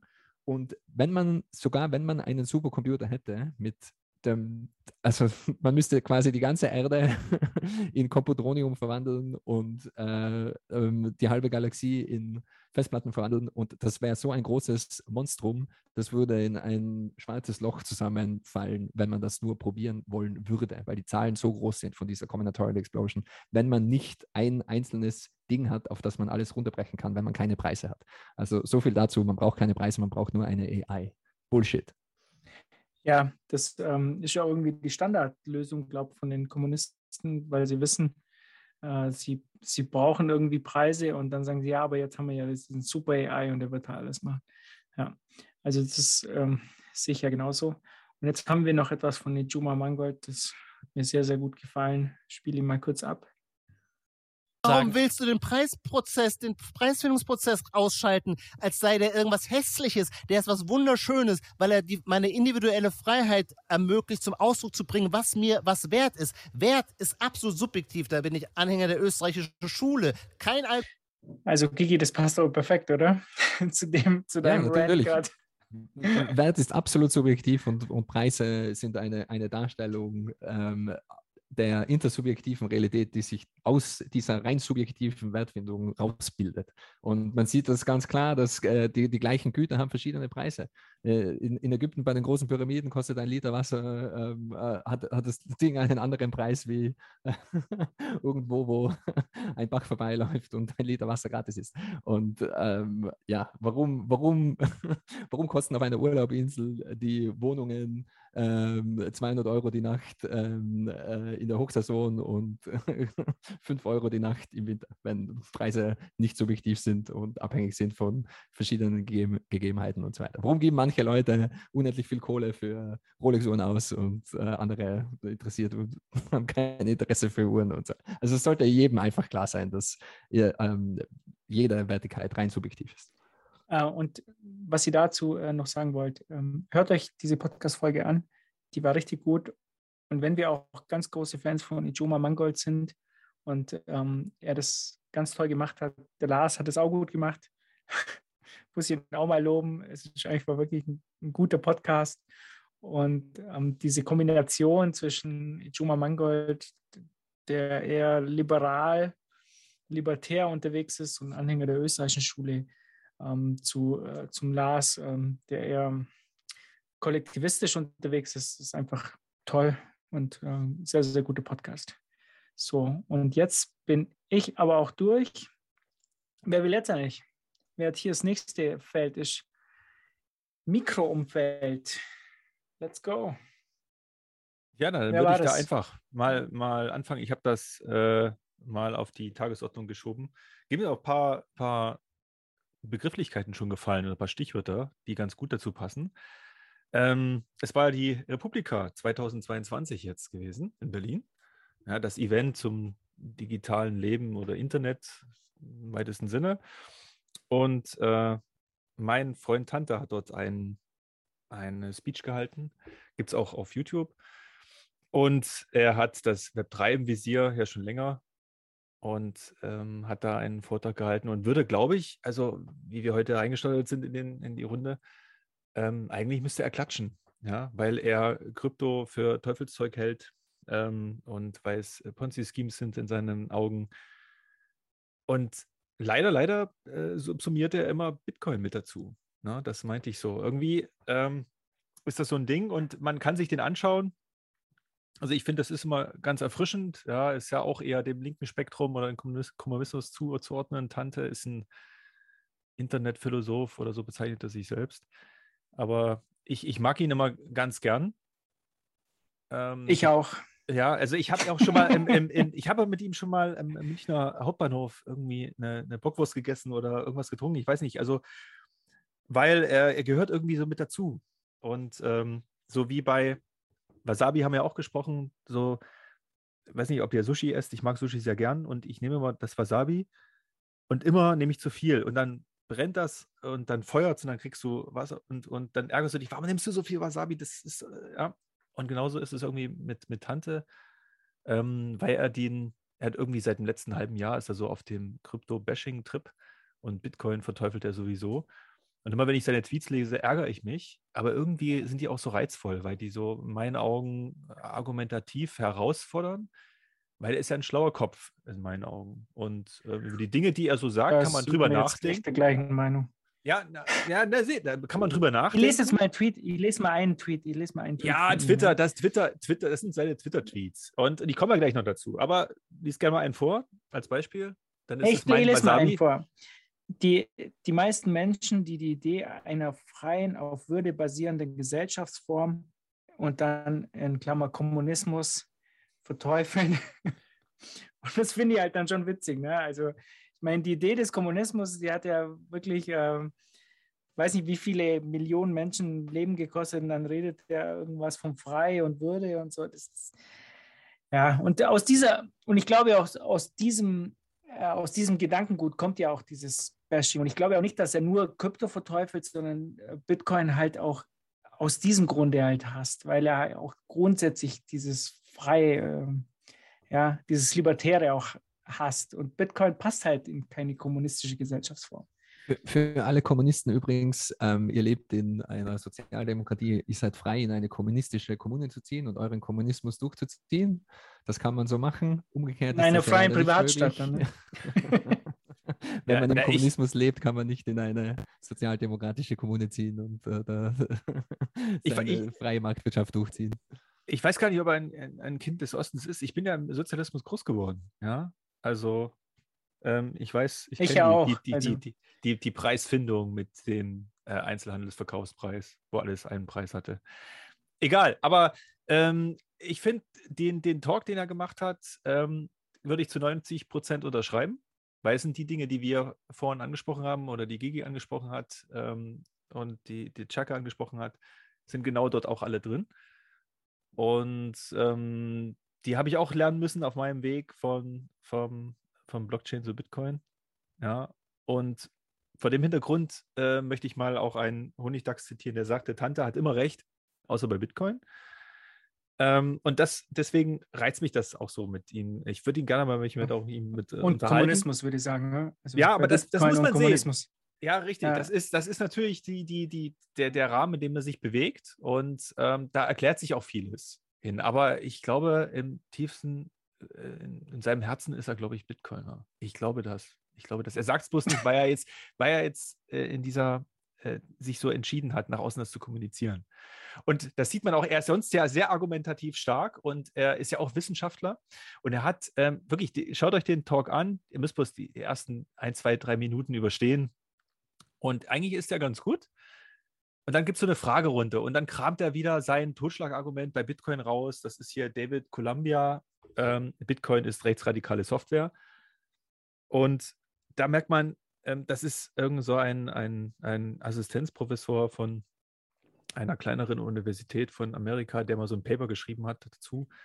Ähm, und kann man, kann man lesen, muss man nicht. Äh, wurde vielleicht sicher auch schon mal diskutiert. Und das ist sein einziges Argument gegen Bitcoin. Und da merkt man irgendwie, wenn da nicht mehr ist, okay. Ja, also ähm, wenn das, Aber das, ich glaube, das das Einzige ist. bedeutet ja heutzutage nichts, oder? Ja, ja richtig. Ja. bedeutet das nur irgendwas? Bedeutet eigentlich äh, äh, rechtsradikal oder irgendwas noch? Also Thilo Jung hat letztens gesagt, ähm, äh, Che Guevara, Mao Zedong und äh, Stalin sind rechtsradikal. Ja, Ja. So, also ich, für mich ist das, für mich spielt das in diese ganzen Welten, in der die da leben, ist dieses rechts und links, das ist irgendwie alles, für die ist dann irgendwie dann, ja, äh, das ist, spielt überhaupt keine Rolle. Das sind, also, ähm, wer, wer fällt mir noch ein? Ah, Michael Seemann, der ist ja auch so ein, so ein Spezialist, so ein, so ein ganz Ja, das Typ. ist der, der Tante Ähm, in Klein. Möchte gerne Tante. Ja, der, genau. Der, der lebt komischerweise in Berlin in der gleichen Straße, wo es äh, Light, Lightning, ähm, die Lightning-Konferenz damals war. Und der hätte ja auch mal rüberschauen können. Ähm, und der hat mal gesagt, ähm, also man müsste praktisch die Bitcoin-Miner in China ähm, mit ähm, bombardieren, damit man die Umwelt rettet. Ja? Genau. So, sowas kann ich halt nicht ernst nehmen. Ja? Solche Leute kann ich nicht ernst nehmen. Und Ja, ja, aber warum dann nicht? Du ich musst halt auch nicht nett. Ich kann Ja, nicht. Ich kann, Du musst Was- ja gar nicht jetzt, aber was soll ich dazu sagen? Ja, Ja, gar nichts, gar nicht. Nein, aber ähm, es ist, wie gesagt, das ist praktisch mein, mein Wasabi irgendwie. Ähm, und ähm, falls es jemand interessiert, es gibt eine Stellungnahme auch zu diesen Thesen von Columbia. Und man muss sagen, das kann man auch äh, sehr absolut hinterfragen, ne? weil alleine in Amerika ist für rechts was ganz anderes als in Deutschland, als in Europa. Aber sei es drum.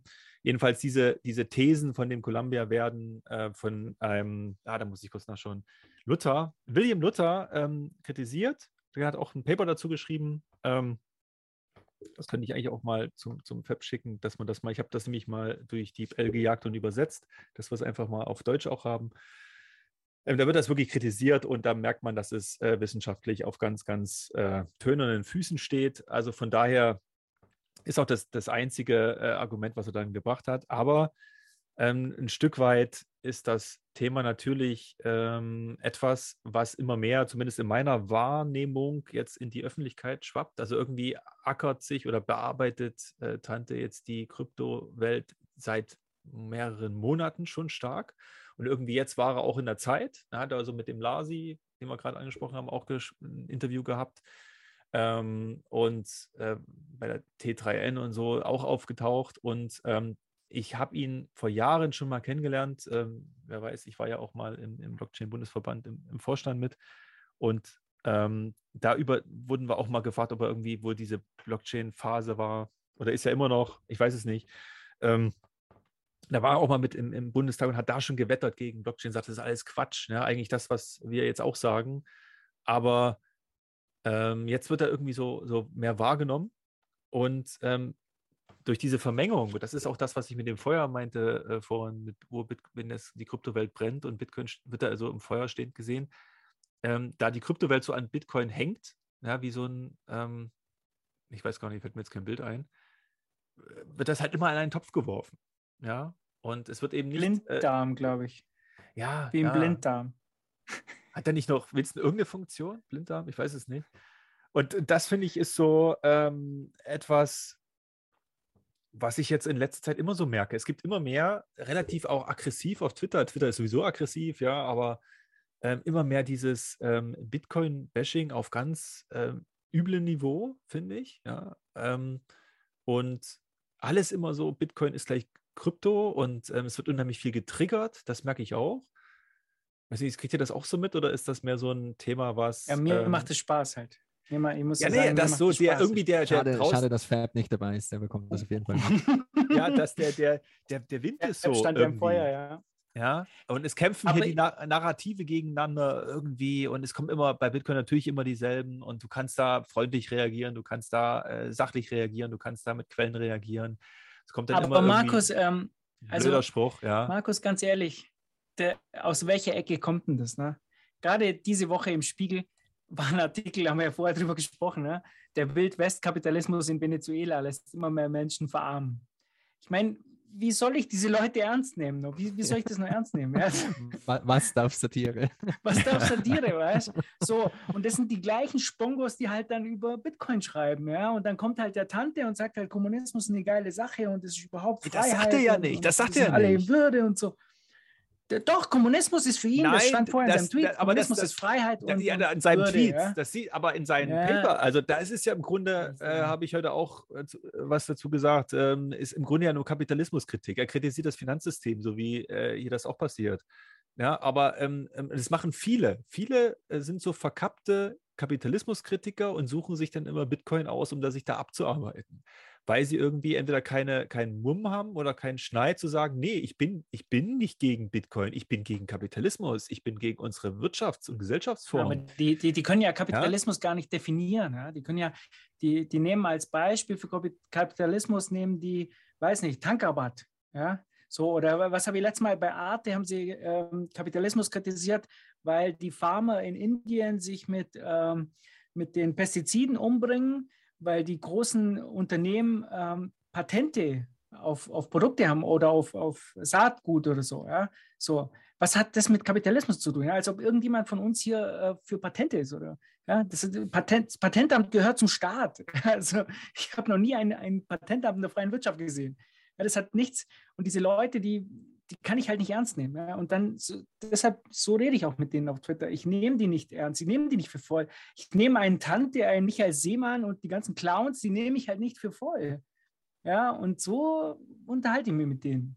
So, und wenn ich die jetzt irgendwie noch für normal, ja, das, ja, und so, so Man- man- beleidige man ich sie sollte dann und dann die, kommt. Man ja. sollte die einfach wie Shitcoins behandeln, einfach ignorieren, weil jegliche Ja, Exposure aber es macht nur halt schon Spaß, muss man ja sagen. Es macht halt ist schon zu das- viel des Guten. das sehe ich immer, äh, stell dir vor, es gibt jemanden, der interessiert sich für Bitcoin, ja, und, und kommt dann auf so einen Tweet von, ähm, ähm, von Tante und wird dann und kriegt dann diese Sichtweise mit. Und da überlege ich mir immer, da, da, ich, da das pflanze ich lieber, da pflanze ich lieber unter seinem Tweet eine andere Sichtweise darunter, dass er zumindest merkt, ey, äh, ihr, kennt da auch Leute draußen, die, die, die folgen bestimmten äh, Strömungen und die, die überlegen gar nicht oder haben es nicht gelernt, dass man vielleicht auch eine Sache anders von einer anderen Perspektive aus betrachten kann.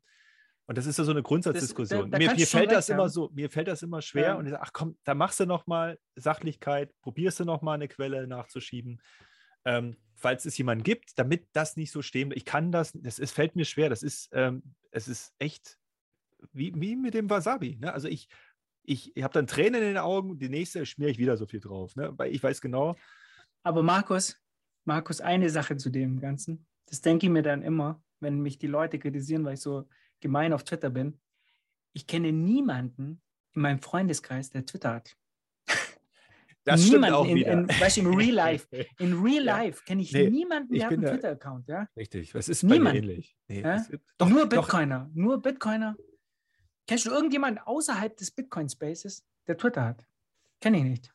doch, glaube Also ich. Twitter hab ist, glaube ich, schon eine Freunde Bubble an sich. außerhalb des, des Bitcoin-Twitter-Spaces. Also Familie. mir ist das Gigi, ganz, nehmen wir Familie. Gigi, nehmen wir Familie. Hat irgendjemand, äh, hast, du, hast du Familie, Hast du noch mit, Familie? der Twitter hat? Hast du noch Familie? Ihr würdet euch wundern, welche von meinen Familienmitgliedern alle Twitter-Accounts haben.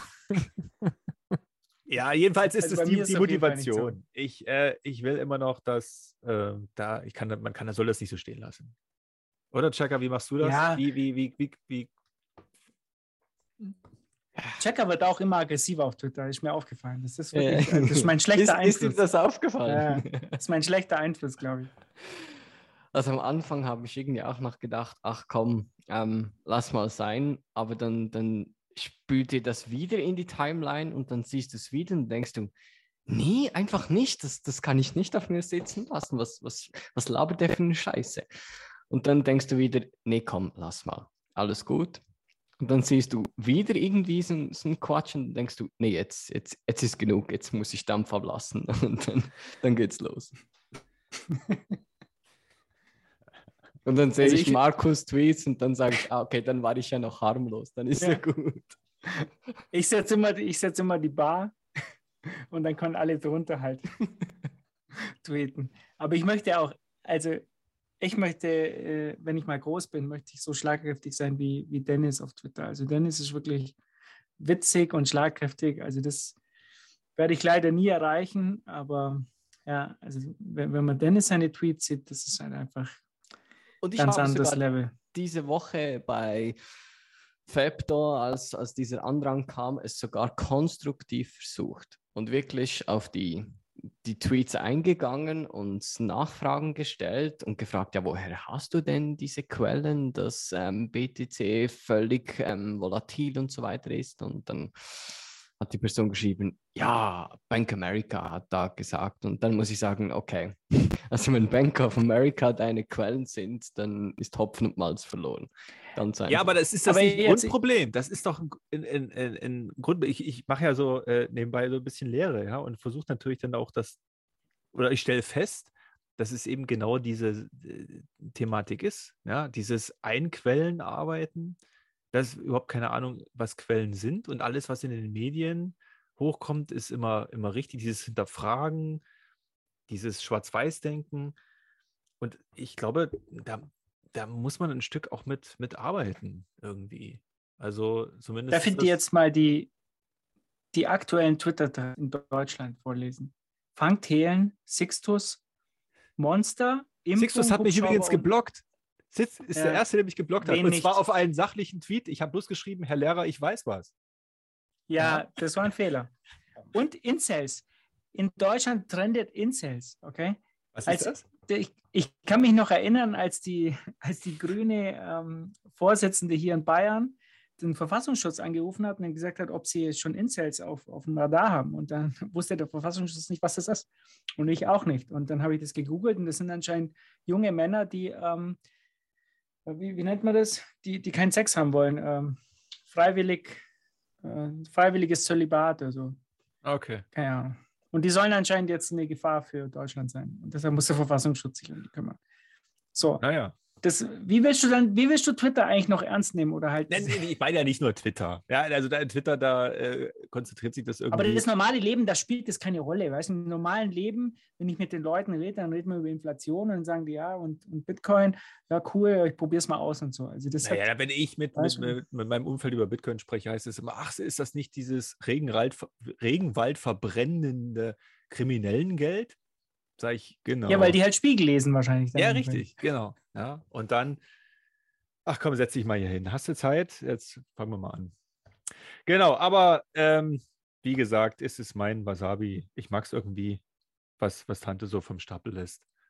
Ähm, Ich finde es aber auch lustig. Also. ja. Gut. Vielleicht, ähm, dann haben wir das auch äh, noch ein bisschen Neuigkeiten vom Regulator, habe ich das mal genannt. Habe ich mit. Wenn wir gerade so sind bei schlechte Stimmung. Geisterte ja Anfang des Jahres dumm. Ich meine, wie gesagt, Bitcoin interessiert das ja alles nicht, aber vielleicht ein paar Bitcoiner. Ähm, der, der, der Mining-Ban ist zurück. Und zwar habe ich äh, durch Zufall, ist das bei mir in der Postbox gelandet, äh, vom Mika-Trialog. Ihr alle wisst, diese Mika, dieses, diese Verordnung europaweit, die die Markets of Crypto Assets regulieren möchte.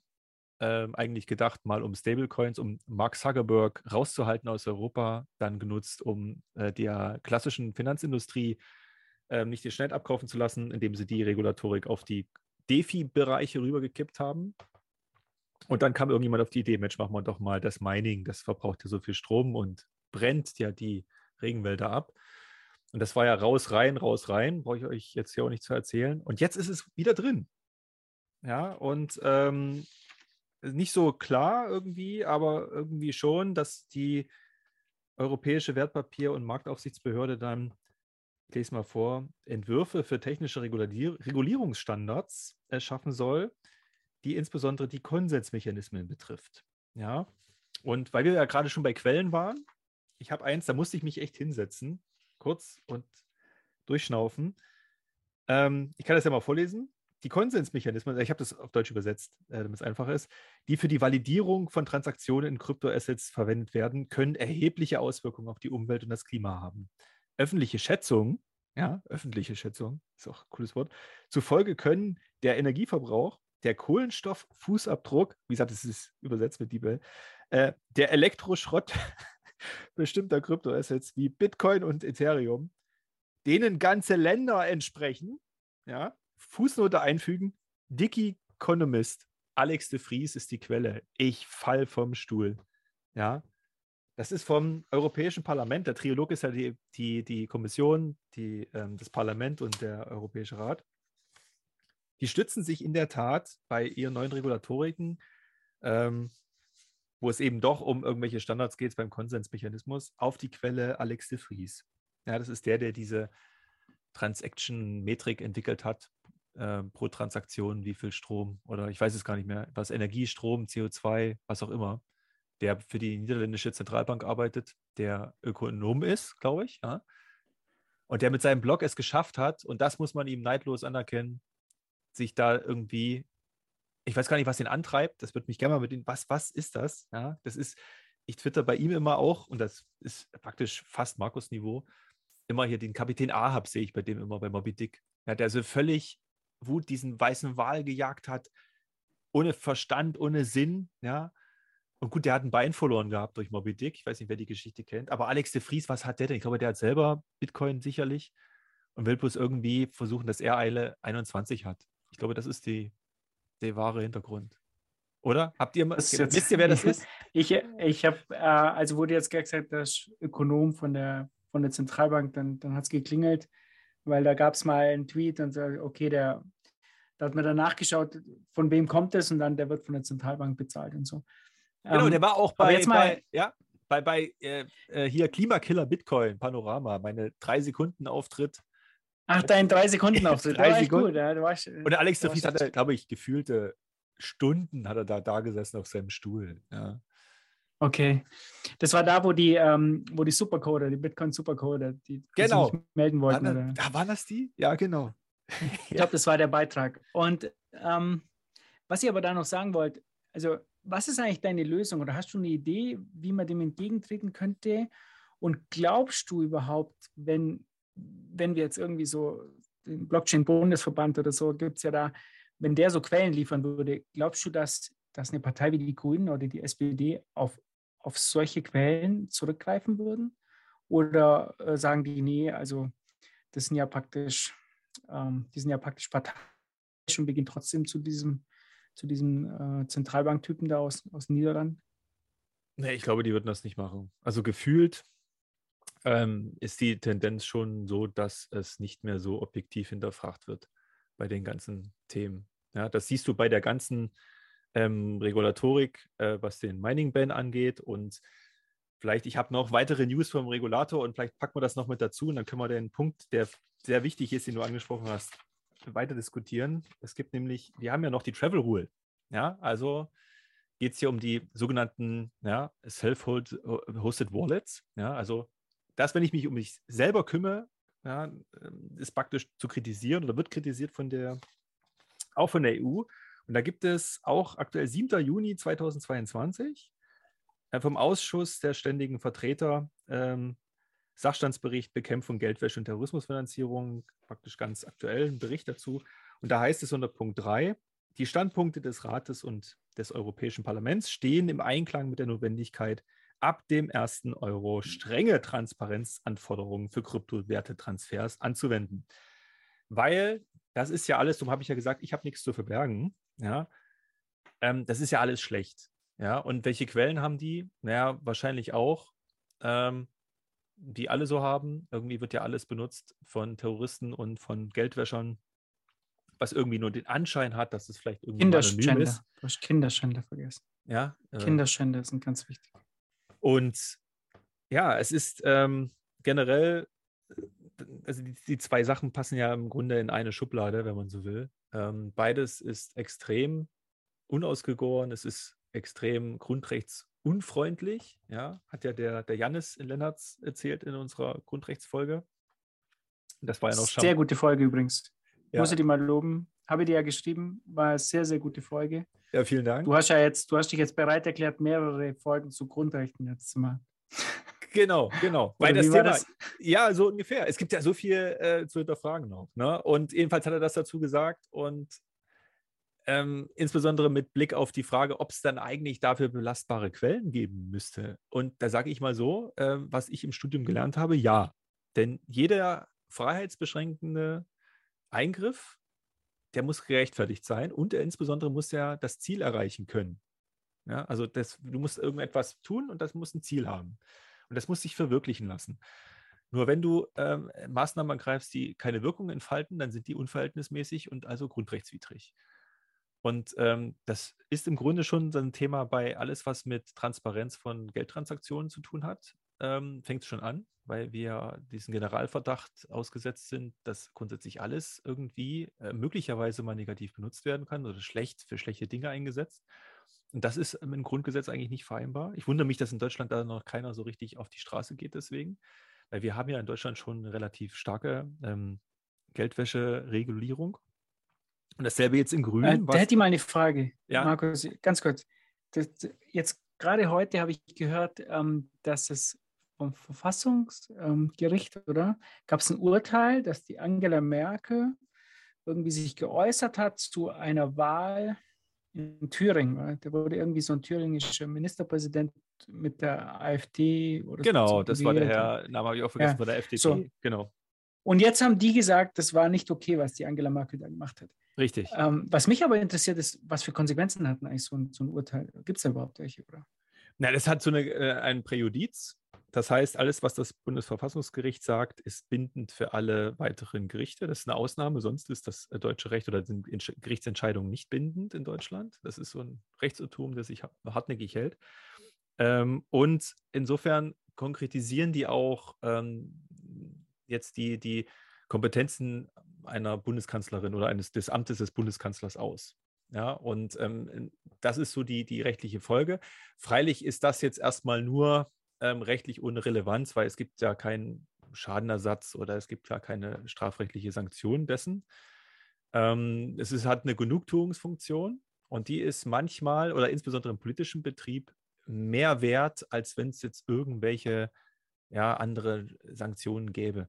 Ja, also diese, äh, der so eine Richtigstellung, also wie jeder, jeder fühlt sich doch gut, wenn gesagt bekommt, du hattest recht. Wenn ich sage, Markus, Markus Turm, du hattest recht, ne? dann sagst du, ja, siehst du, habe ich doch gesagt, ne? Habe ich schon immer gesagt. Und dann schwebst du über deinen frisch gemähten Rasen und äh, freust dich da. Aber Und ich genau- finde das halt ein bisschen komisch. Also ich muss ehrlich sagen, das befriedigt mich jetzt ehrlich gesagt nicht so vom Verfassungsgericht. Es gibt ja andere Sachen, wo die Regierung halt äh, regelmäßig äh, über die Stränge schlägt. Also es war letztens auch hier beim, beim, beim Söder hier aus Bayern, ne, der, der Superpolitiker hier.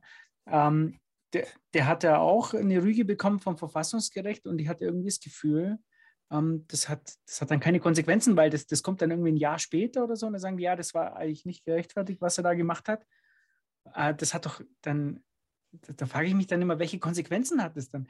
Regelmäßig verstoßen Politiker gegen, gegen ähm, unsere Verfassung und es hat keine, keinerlei Konsequenzen oder, oder verstehe ich das falsch?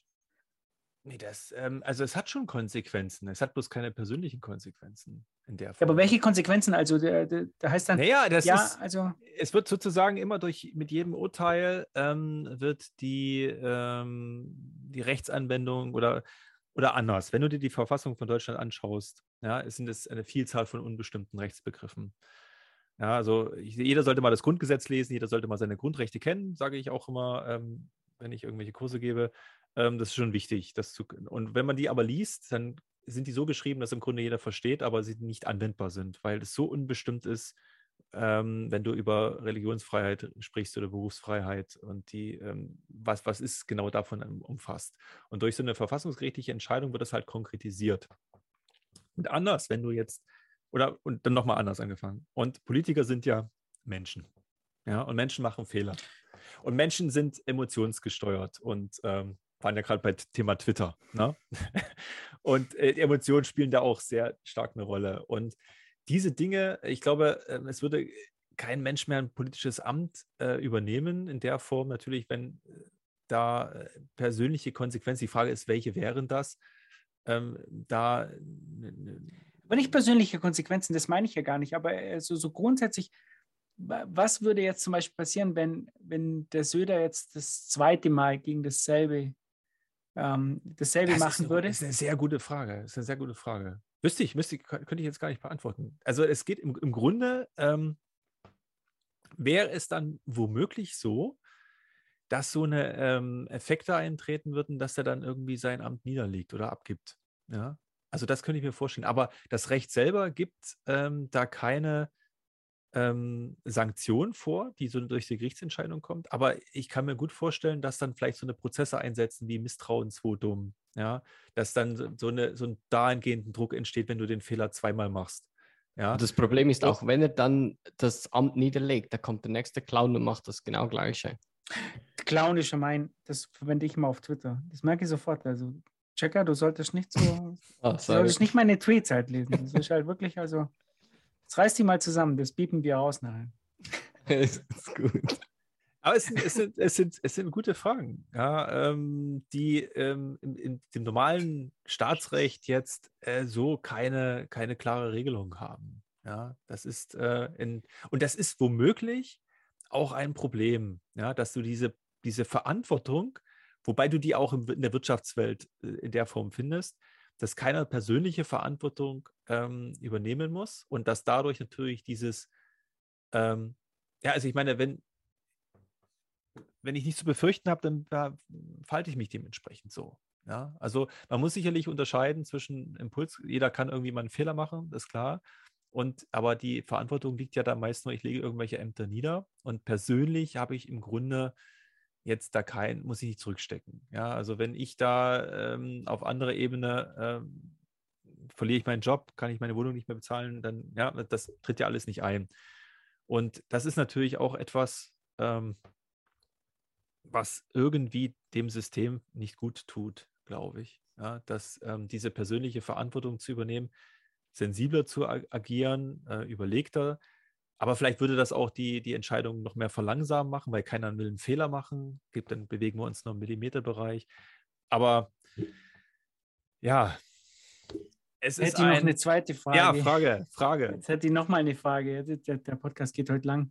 Ähm, und zwar, wenn wir jetzt, wenn es jetzt zum Beispiel mit diesem ähm, Mining Ban oder irgendwas jetzt durchkommen würde und wir sagen, Das nee, kommt das ist durch. das, ähm, und ähm, wir sagen, das ist nicht verfassungskonform. Richtig. Ähm, klagst du dann jetzt, Markus, für uns? Ja. Oder wie wird Ja. man das? Und Ich habe- ist das halt finanziell irgendwie jetzt, man hört ja immer wieder, speziell im englischen Raum, dass manche Leute, die jetzt zum Beispiel von Crack Wright verklagt werden, da finanziell am Ende sind, weil das halt so teuer ist. Ist so eine Verfassungsklage sehr teuer? Oder läuft Ne, also die Gerichtsgebühren kenne ich jetzt, glaube ich, nicht, aber ähm, da habe ich, glaube ich, noch nie drüber nachgedacht. Ich glaube, das Teure ist eher, dass du ähm, einfach Zeit brauchst und Leute, die das Ding dann äh, zusammenschreiben.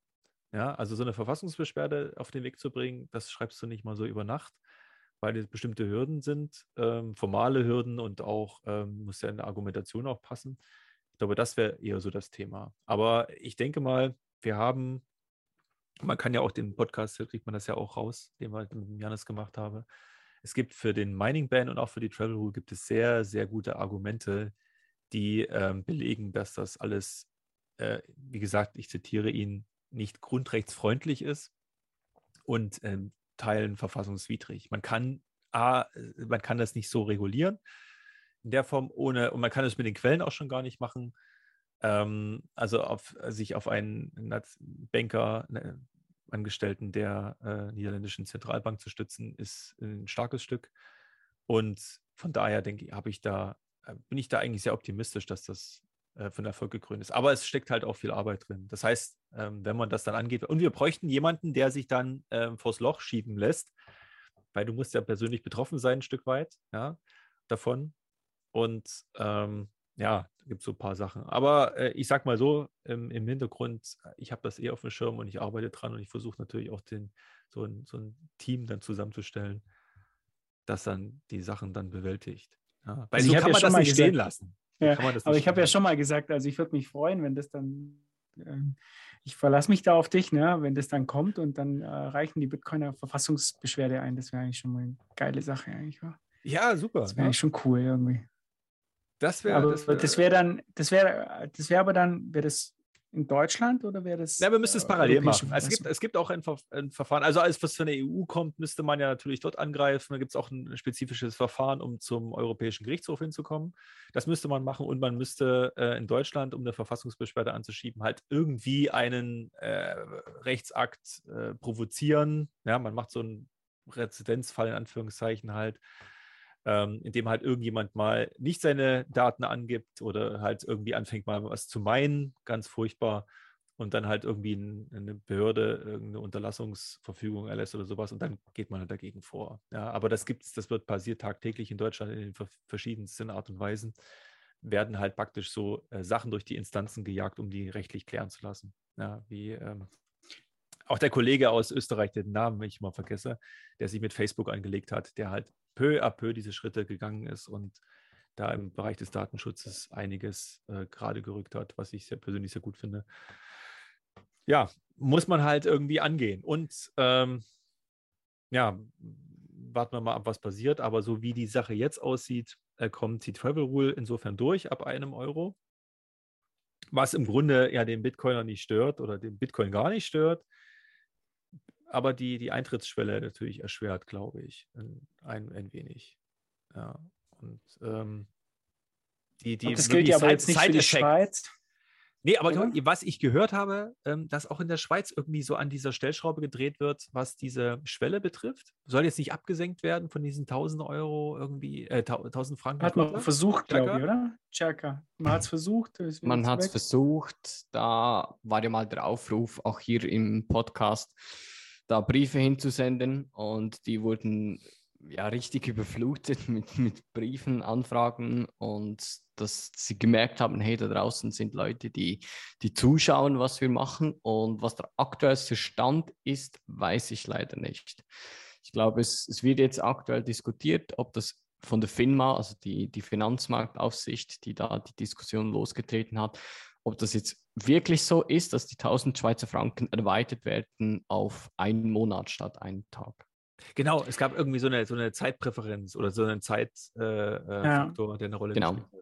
Stand jetzt ist es pro Tag ähm, KYC-frei 1000 Schweizer Franken und das möchte man auf 30 Tagen erweitern, dass man in einem Monat 1000 Schweizer Franken Maximum an No KYC ähm, kaufen, handeln, was auch immer machen kann. Und jetzt noch die letzte Frage zu dem Punkt. Äh, dann müssten wir, glaube ich, auch weiter, sonst äh, dauert die Folge halt fünf Stunden. Ähm, ähm, Chaka, wie sieht es denn eigentlich jetzt aus? Ihr seid ja jetzt in der UNO. Äh, wann tretet ihr jetzt der UNO mal bei? Passiert es dieses Jahr? Oder mh, wie sehen da die Chancen aus? Ich meine, das ist ja eine ganz tolle Gemeinschaft, die wir hier auch haben. Ja? Das Problem ist, du kannst noch so ein gutes System haben, wie zum Beispiel die Schweiz direkte Demokratie, wo das Volk das letzte Wort hat. Wenn aber das, das Volk dumm gehalten wird mit gewissen Medien, dann kannst du natürlich auch da noch so ein gutes System haben und du kriegst trotzdem jede Sache durch. Das ist ein bisschen das Problem. Jetzt Medienkritik vom Chaka, aber ich wollte jetzt nur wissen, wann tretet jetzt in die EU ein? Und äh, hat sich überhaupt jetzt mal meine andere Frage durch? Auch in, in der Schweiz sind ja auch viele Bitcoiner und so und die sehen ja auch, was in der EU so passiert. Wie sieht denn überhaupt das, das Meinungsbilden der Schweiz aus, so zur EU? Sagen die dann, ja, das ist eine ganz tolle Sache, ne? so Vergemeinschaftung der Schulden und so, da wollen wir dabei Okay. sein? Oder Da gibt es vor allem zwei Lager. Ähm, eines, das sagt, EU komplett Bullshit, nee, wollen wir nicht. Und das andere, ja, ähm, EU, wir müssen dabei sein, weil sonst verpassen wir etwas. Oder sonstige Argumente. Und das dazwischen. zweite Lager hofft, äh, hört hoffentlich nicht 21, oder? Das sind jetzt nicht. Ich denke nicht, dass die den Podcast hören, auch wenn sollen sie, ist mir Wurst. Aber da, das sind so diese zwei Lager. Und ich kenne niemanden, der sagt, ja, er sei sich noch unentschlossen, er weiß nicht, ob jetzt EU wirklich gut ist. Es gibt wirklich, entweder sagen sie EU kompletter Scheiß äh, oder ähm, ja, wir müssen unbedingt rein. Und meiner Meinung nach, wenn du aktuell eine Abstimmung machen würdest, äh, äh, wäre die Schweiz nicht in der EU. Das würde abgelehnt werden. Na gut, dann kommt sie halt nicht rein. Ja? Also wir brauchen euch auch nicht. Also, es- Wahnsinn. Ja, ich, ich glaube, es kommt ja jetzt, äh, kommt jetzt nicht zum Euro, glaube ich, Kroatien oder so. Ich glaube, das ist seit neuestem irgendwie ein Gespräch, dass äh, Ja. Nächstes, Jahr, fix, soweit ich weiß, ja. freust dich schon, Gigi, oder? Äh, ob ich Dein jetzt den einen Shitcoin verwende oder den anderen, das ist komplett egal. So, und jetzt kommen wir ähm, äh, zur Werbung. Die Bitbox 02.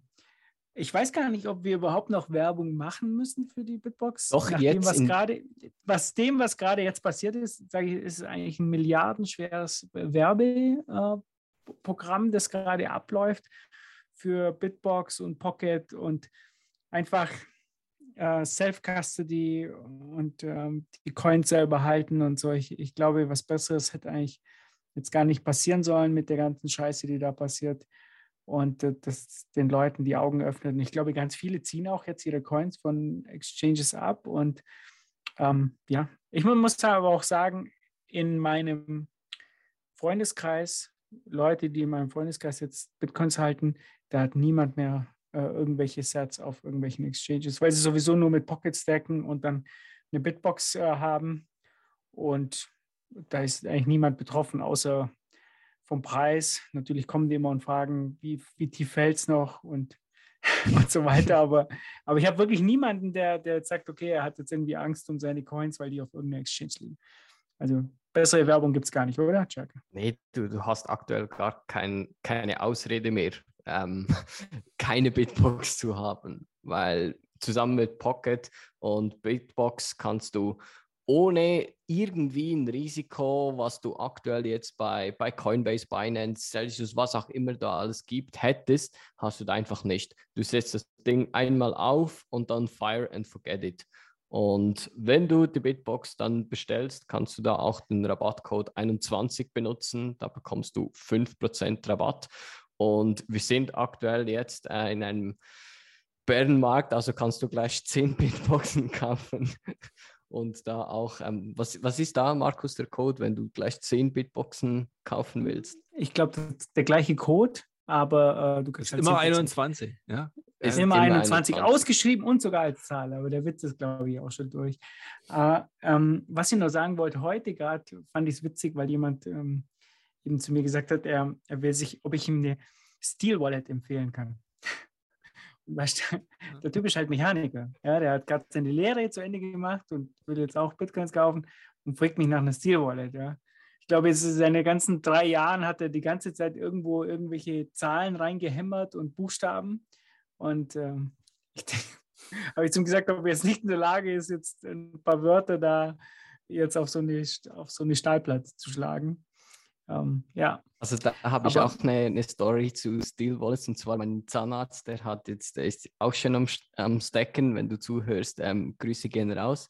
Und der hat jetzt wunderbar seine ähm, Wörter mit dem Zahnarztbohrer auf ähm, Platten eingefräst. Und dabei sind irgendwie drei Bohrer oder so abgebrochen. Also Jetzt wisst ihr, warum die Zahnarztrechnung immer so teuer ist, wenn da die Zahnärzte das Teil auf die Metallplatte packen müssen. Der hat doch, äh, wir hatten das letztens erzählt hier aus Augsburg ähm, bei, ähm, bei Note Signal. Er saß auch ein Unternehmer halt, saß in seinem Büro und hat die ganze Zeit äh, die Wörter in, in eine Stahlplatte geschlagen. Und haben sich die Mitarbeiter gefragt, was er da macht, ob er jetzt zum Golfspielen anfängt oder. das war eigentlich auch ganz witzig. Aber ich denke mal, man merkt es halt auch ganz deutlich. Ich glaube, Zuhörer von diesem Podcast, wir würden, also ich weiß nicht, was ihr tut, äh, warum ihr uns überhaupt hört, wenn ihr irgend noch einen Coin auf einer Exchange habt. Also dann, keine Ahnung. wenn ihr jetzt 21 hört und ihr sagt, oh, ah, okay, ich soll meine Coins von Exchange holen, dann, dann muss ich euch sagen, haben wir irgendwas falsch gemacht oder ihr hört nicht richtig zu. Ich denke mal, ähm, da sollte es da draußen niemand geben und wenn, dann, dann äh, sagt uns lieber nichts. da gibt es keine Entschuldigung. Genau, der Markus ja. erklärt das einfach auch ganz in Ruhe nochmal für die, die es noch nicht begriffen haben. Ja. Wenn ihr irgendwelche Coins auf, auf einer Exchange habt, was stimmt mit euch nicht? Aber es könnte ja wieder jemand sein, der, der genau in der Folge nicht da war. Du musst immer, ja. In der Folge, wo wir gesagt haben, not your keys, not your coins. Ja? Genau. Das ist nämlich so ein typischer Spruch, wenn man äh, mit Bitcoin in Kontakt kommt, dass man halt einfach äh, das alles selbst macht. Ja, das meint not your keys, not your coins. Falls jemand das noch nicht gehört hat. Ansonsten erklärt es Markus gerne nochmal nachher in ja, extra Runde. Ich denke mal, der Einzige, der, der das halt nicht weiß, ist, glaube ich, der Holger und der hört uns auch nicht mehr. Und sonst, wenn es wirklich noch jemand geben sollte, der das nicht weiß, kann gerne auch auf die Meetups gehen, weil da wird genau. es auch nochmal erklärt. Abartige Überleitung. ja, Wahnsinn. Sehr ähm, schön. Und es gibt jetzt eine äh, 21-Gruppe äh, äh, Sachsen. Ja, Telegram. Schreibt ihr da auch so wie die Schweizer in, äh, in Sächsisch oder wie läuft das bei euch? Nee, da ist es zu schwierig in Sächsisch. In Sächsisch. Aber es wäre natürlich cool, wenn man mal einen sächsischen Podcast machen würde. Das sollte man mal tun. Da muss ich mal rüber nach Chemnitz schauen zum Jörg. Ja, heißt der Jörg? Doch, Jörg Hermsdorf, ne? Genau. Und dann können wir mal schauen, wie das ausgeht hier mit dem Bitcoin. Ne? not your keys, not your coins. Sehr stark. Das, das schneide ich raus. Nein, das, das, das veröffentliche ich jetzt, Markus. das war ich extra auf Twitter. So, äh, was haben wir also? Wir haben Meetups jetzt im Saarland. Ähm, genau, wann ist im es am 16.06.? Ja? 16.06. Das müsste, wenn die Folge am Donnerstag veröffentlicht wird, heute sein. Um 12.21 Uhr beginnt das. Das soll eine, eine größere Nummer sein da. Ähm, wird auch Open End sein. Da haben sie sind auch einen Pizzabäcker mit dabei. Und auf Twitter habt ihr es vielleicht schon gesehen, das sind so diese Holzplättchen, ähm, die sie be, das? eingebrannt haben äh, mit dem 21 Saarland-Logo. Also wirklich coole Sache da. Wenn ihr da unterwegs seid, findet äh, im Sportheim SV Wolfsweiler statt. Äh, Und dazu muss man nur sagen, äh, wollte ich nur ganz kurz, ähm, ich habe versprochen, eine Runde geht auf 21 für alle, ähm, weil einfach die Saarland-Gruppe ja abartig unterwegs ist. Die haben euch doch auch besucht in der Schweiz. Ja, das sind irgendwie vier Stunden. Das sind richtig coole Dudes. Da kommen vier Stunden äh, runter nach Basel und äh, jetzt so ein Ding hier, das, das ist wirklich Hut ab. Übrigens, wenn ihr da dabei sein wollt, sie haben in der Saarland-Gruppe noch eine extra Telegram-Gruppe nur für dieses Event, wo ihr da Informationen findet. Äh, oder ich weiß gar nicht, ob ihr euch anmelden müsst oder nicht. Aber äh, ich würde mal da in die Gruppe gehen und dann bekommt ihr die Infos. Und ich habe auch äh, letztens erzählt, dass die 250 Sticker gekauft haben mit 21 Saarland. Ich fand das, das schon falsch. verrückt. Ich fand das schon verrückt. Aber das war auf jeden Fall falsch. Es sind 2500 Stück. und die werden jetzt überall in Deutschland irgendwie äh, verteilt. Also ganz krasse Jungs, äh, mega cool. Finde ich, find ich klasse, was ihr da macht. So, und dann, was haben wir noch, Jacka? Ähm, Bielefeld ist auch noch, habe ich gesehen. Und zwar am 17.06. um 18 Uhr. Und Ebenfalls, ah, scheiße, jetzt habe ich ähm, das Datum nicht, ja? Jetzt habe ich das Datum nicht. Ähm, das Frankfurt, ähm, ich schaue das kurz nach. Äh, das findet am Friedbergplatz statt äh, um 18 Uhr und zwar das Datum ist. Das ist, glaube ich, auch Open Air, soweit ich weiß. Die 16. Das müsste dann heute sein, wenn ihr die Folge am Donnerstag hört. Genau. Und äh, ich war letztens in Frankfurt am Main in der Innenstadt und ich habe keinen Bitcoin-Aufkleber gesehen. Warum? Was ist denn mm -hmm. los? Was ist los in Frankfurt? Ja, ja du müsstest einfach mal hier so stehen lassen. Zugleistern. Einfach mal so stehen lassen jetzt, genau. So, und was haben wir jetzt noch, Jacka? Ich, ich glaube, du wolltest noch ein bisschen was über die Rallye erzählen. Du bist ja jetzt bald unterwegs, ein bisschen yes. im Auto, Podcast hören. Zwei Wochen lang, los. oder wie lange geht es? Ja, zwei Wochen geht es ähm, plus minus die Baltic Sea Circle. Ähm, das ist keine Bitcoin Rally oder so, aber wir machen es zur Bitcoin Rally ganz einfach. Äh, das sind etwa 600 Teams äh, mit dabei, mit äh, Autos, die mindestens 20-jährig sind. Und dann fahrst du von Hamburg los, geht hoch nach zum Nordkap via Norwegen und dann Finnland, baltische Staaten, Polen wieder zurück nach Hamburg. Dauert etwa zwei Wochen und da darfst du kein Navi benutzen, musst alles mit Straßenkarte machen. Du hast ein Auto mit dabei, du machst Challenges auf dem Weg und nimmst da eigentlich dann Geld ein, wir logischerweise nur Satoshis, die du dann für einen guten Zweck spendest und immer das Team selber kann entscheiden, wohin ähm, das Geld geht und wir haben uns entschieden, unsere eingenommenen Satoshis da den Core Devs zu, zu spenden. Da gibt es ja eine coole Seite und das werden wir so machen. Ähm, wenn ihr Informationen wollt, wir haben auch ein Gewinnspiel da, wo wir am, zu Beginn, wenn wir losfahren, unser Tacho dann fotografieren und zum Ende. Und wer die richtige Anzahl an gefahrenen Kilometer hat, gewinnt eine Bitbox von Schiff Crypto. Und allgemein alle Tage werden wir da äh, auf meinem Twitter-Account Informationen, Videos, Fotos posten, auch die Challenges, was wir da alles machen auf dem Weg. Und wie das Auto ausschaut, ist wirklich richtig geil. Auf, auf dem Heck hinten hast du ganz groß so ein, so Hase drauf, wo dann steht Orange Pillar und, und ähm, überall Bitcoin drauf und das passt. Ist richtig gut, muss ich echt sagen. Also da bin ich begeistert und ich ähm, ich, ich bin auch äh, gespannt, wie die anderen Rallye-Teilnehmer darauf reagieren. Ich glaube, ihr seid ja immer in einem Camp, oder? Wie läuft denn das eigentlich? Abends seid ihr da alle zusammen, oder wie ist das? Also ich war noch nie auf so einem Rallye, das ist noch neu für mich, ein neues Abenteuer. Von dem her, ich kann es dir in zwei Wochen sagen, aber ich nehme jetzt mal an, dass du, äh, also ich selber habe nur ein Pleb-Zelt mit dabei. Und mein Co-Pilot, der Daktari, der hat ein Dachzelt äh, auf dem Auto, der pennt da. Und dann triffst du dich mit anderen Rallye-Teilnehmern und dann pennst du da äh, irgendwo entweder äh, auf dem Platz oder nimmst mal ein Hotel, wenn du wieder mal duschen willst oder so. Und bin ich echt gespannt, wie die anderen Teilnehmer darauf reagieren, wenn da plötzlich so zwei Plebs kommen, die Bitcoin haben äh, oder erzählen. Und wir versuchen auch auf der Reise möglichst viel Orange zu pillen, logischerweise. Wir haben Bücher mit dabei, en masse.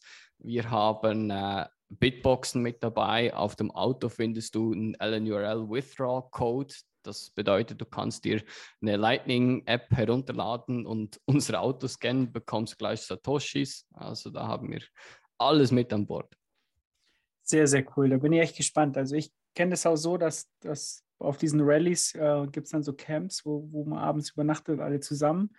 Und ähm, ich kenne auch von anderen Rallyes, dass es irgendwie GPS-Koordinaten gibt von allen Autos auf einer Landkarte oder so, um Das zu sehen, stimmt, wo ihr ja. seid.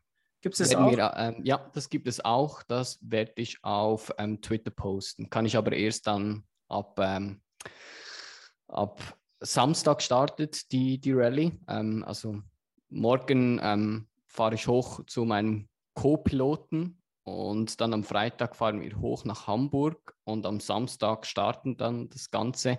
Ähm, ich werde auf Twitter auch noch einen Aufruf starten, wann genau und wo der Start sein wird. Äh, wenn ihr da in Hamburg unterwegs seid und uns sehen wollt oder so ein Treffen machen wollt, da gleich bei unserem Auto, ähm, findet ihr das da. Super, 21 Hamburg. Also ihr wisst ja schon, wo, Yes, wo ihr hingehen müsst. äh, und schaut bei den Jungs vorbei. Sehr geil, sehr cool. So, und was haben wir jetzt da noch? Äh, YouTube-Videos hast du dir eigentlich aufgeschrieben, Chuck? Yes, äh, YouTube-Videos äh, mega. haben wir. Ähm, was haben wir? Äh, Blixt Wallet. Das war ein, ein Tutorial von einer Non-Custodial Lightning Wallet von Hampus. Ähm, also Hampus ist der Entwickler von, von der Wallet. Das ist wirklich lustig, weil ich etwa zwei Tage davor unabhängig vom 21 YouTube-Channel diese Wallet installiert habe und getestet habe. Und es funktioniert sehr, sehr cool. Ist alles komplett non-custodial. In dieser App hast du einen kompletten Lightning-Node eigentlich, einfach ein bisschen lightweight. Und der macht Channels auf automatisch, sobald du On-Chain Satoshis hinsendest und bist da komplett unabhängig und hast deine eigenen Keys auch im Lightning-Netzwerk. Dann gab es äh, letzten Donnerstag der Stammtisch mit dem Seedmint und äh, über Seed Signer. Das war auch ähm, sehr cool. Beide werden auch an der Zitadelle in der Schweiz einen Workshop organisieren, wo ihr das live sehen könnt.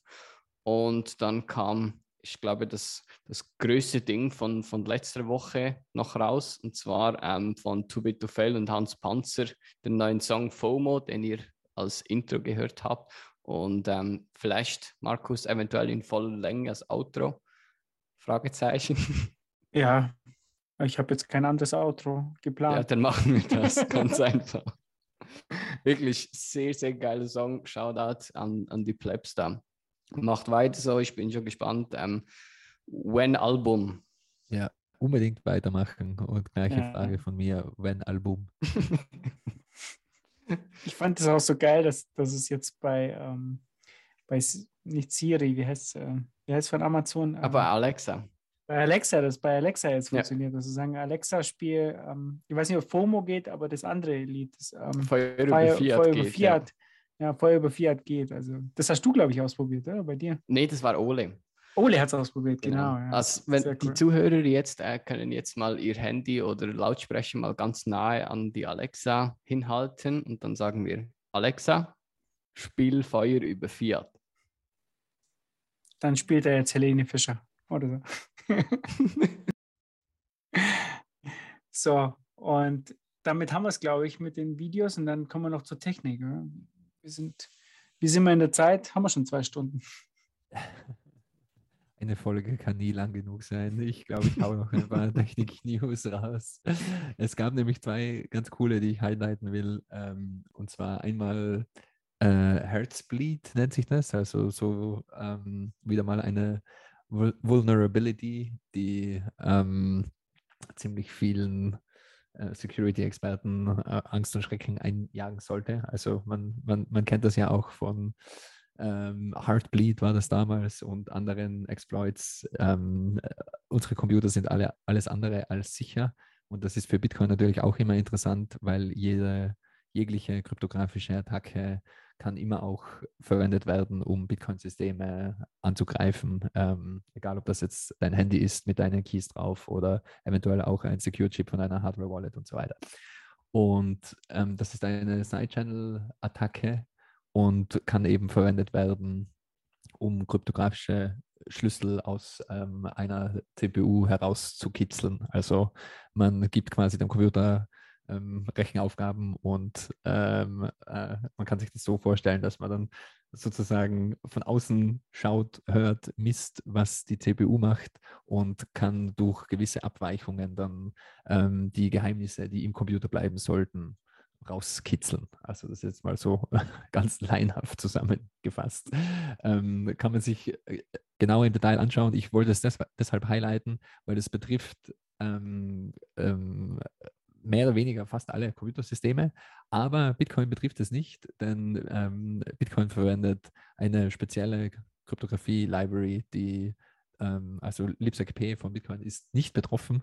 Ich habe die Details, warum nicht genau verstanden, warum Bitcoin immun ist und dann nicht betroffen ist. Aber anscheinend haben da eben die Kryptographie-Experten, die äh, an Core rumbasteln und ähm, sich die Kryptoprimitiva ganz genau angeschaut haben, äh, gewisse Vorkehrungen getroffen und diese Library gepatcht, sodass diese Attacke ähm, äh, für Bitcoin-Software nicht funktioniert und äh, die Privatschlüssel, die eben generi generiert werden von LibSecP, ähm, nicht betroffen sind. Äh, fand das sehr interessant. Ähm, man, man, muss sich leider da die Infos etwas zusammensuchen. Ähm, vielleicht können wir auf einen Thread verlinken auf Twitter von Midnight Magic. Das ist ein sehr, sehr alter Bitcoin OG. Der hat das so halb zusammengefasst auf einem Thread. Ich habe keine sehr viel bessere Informationen dazu noch gefunden.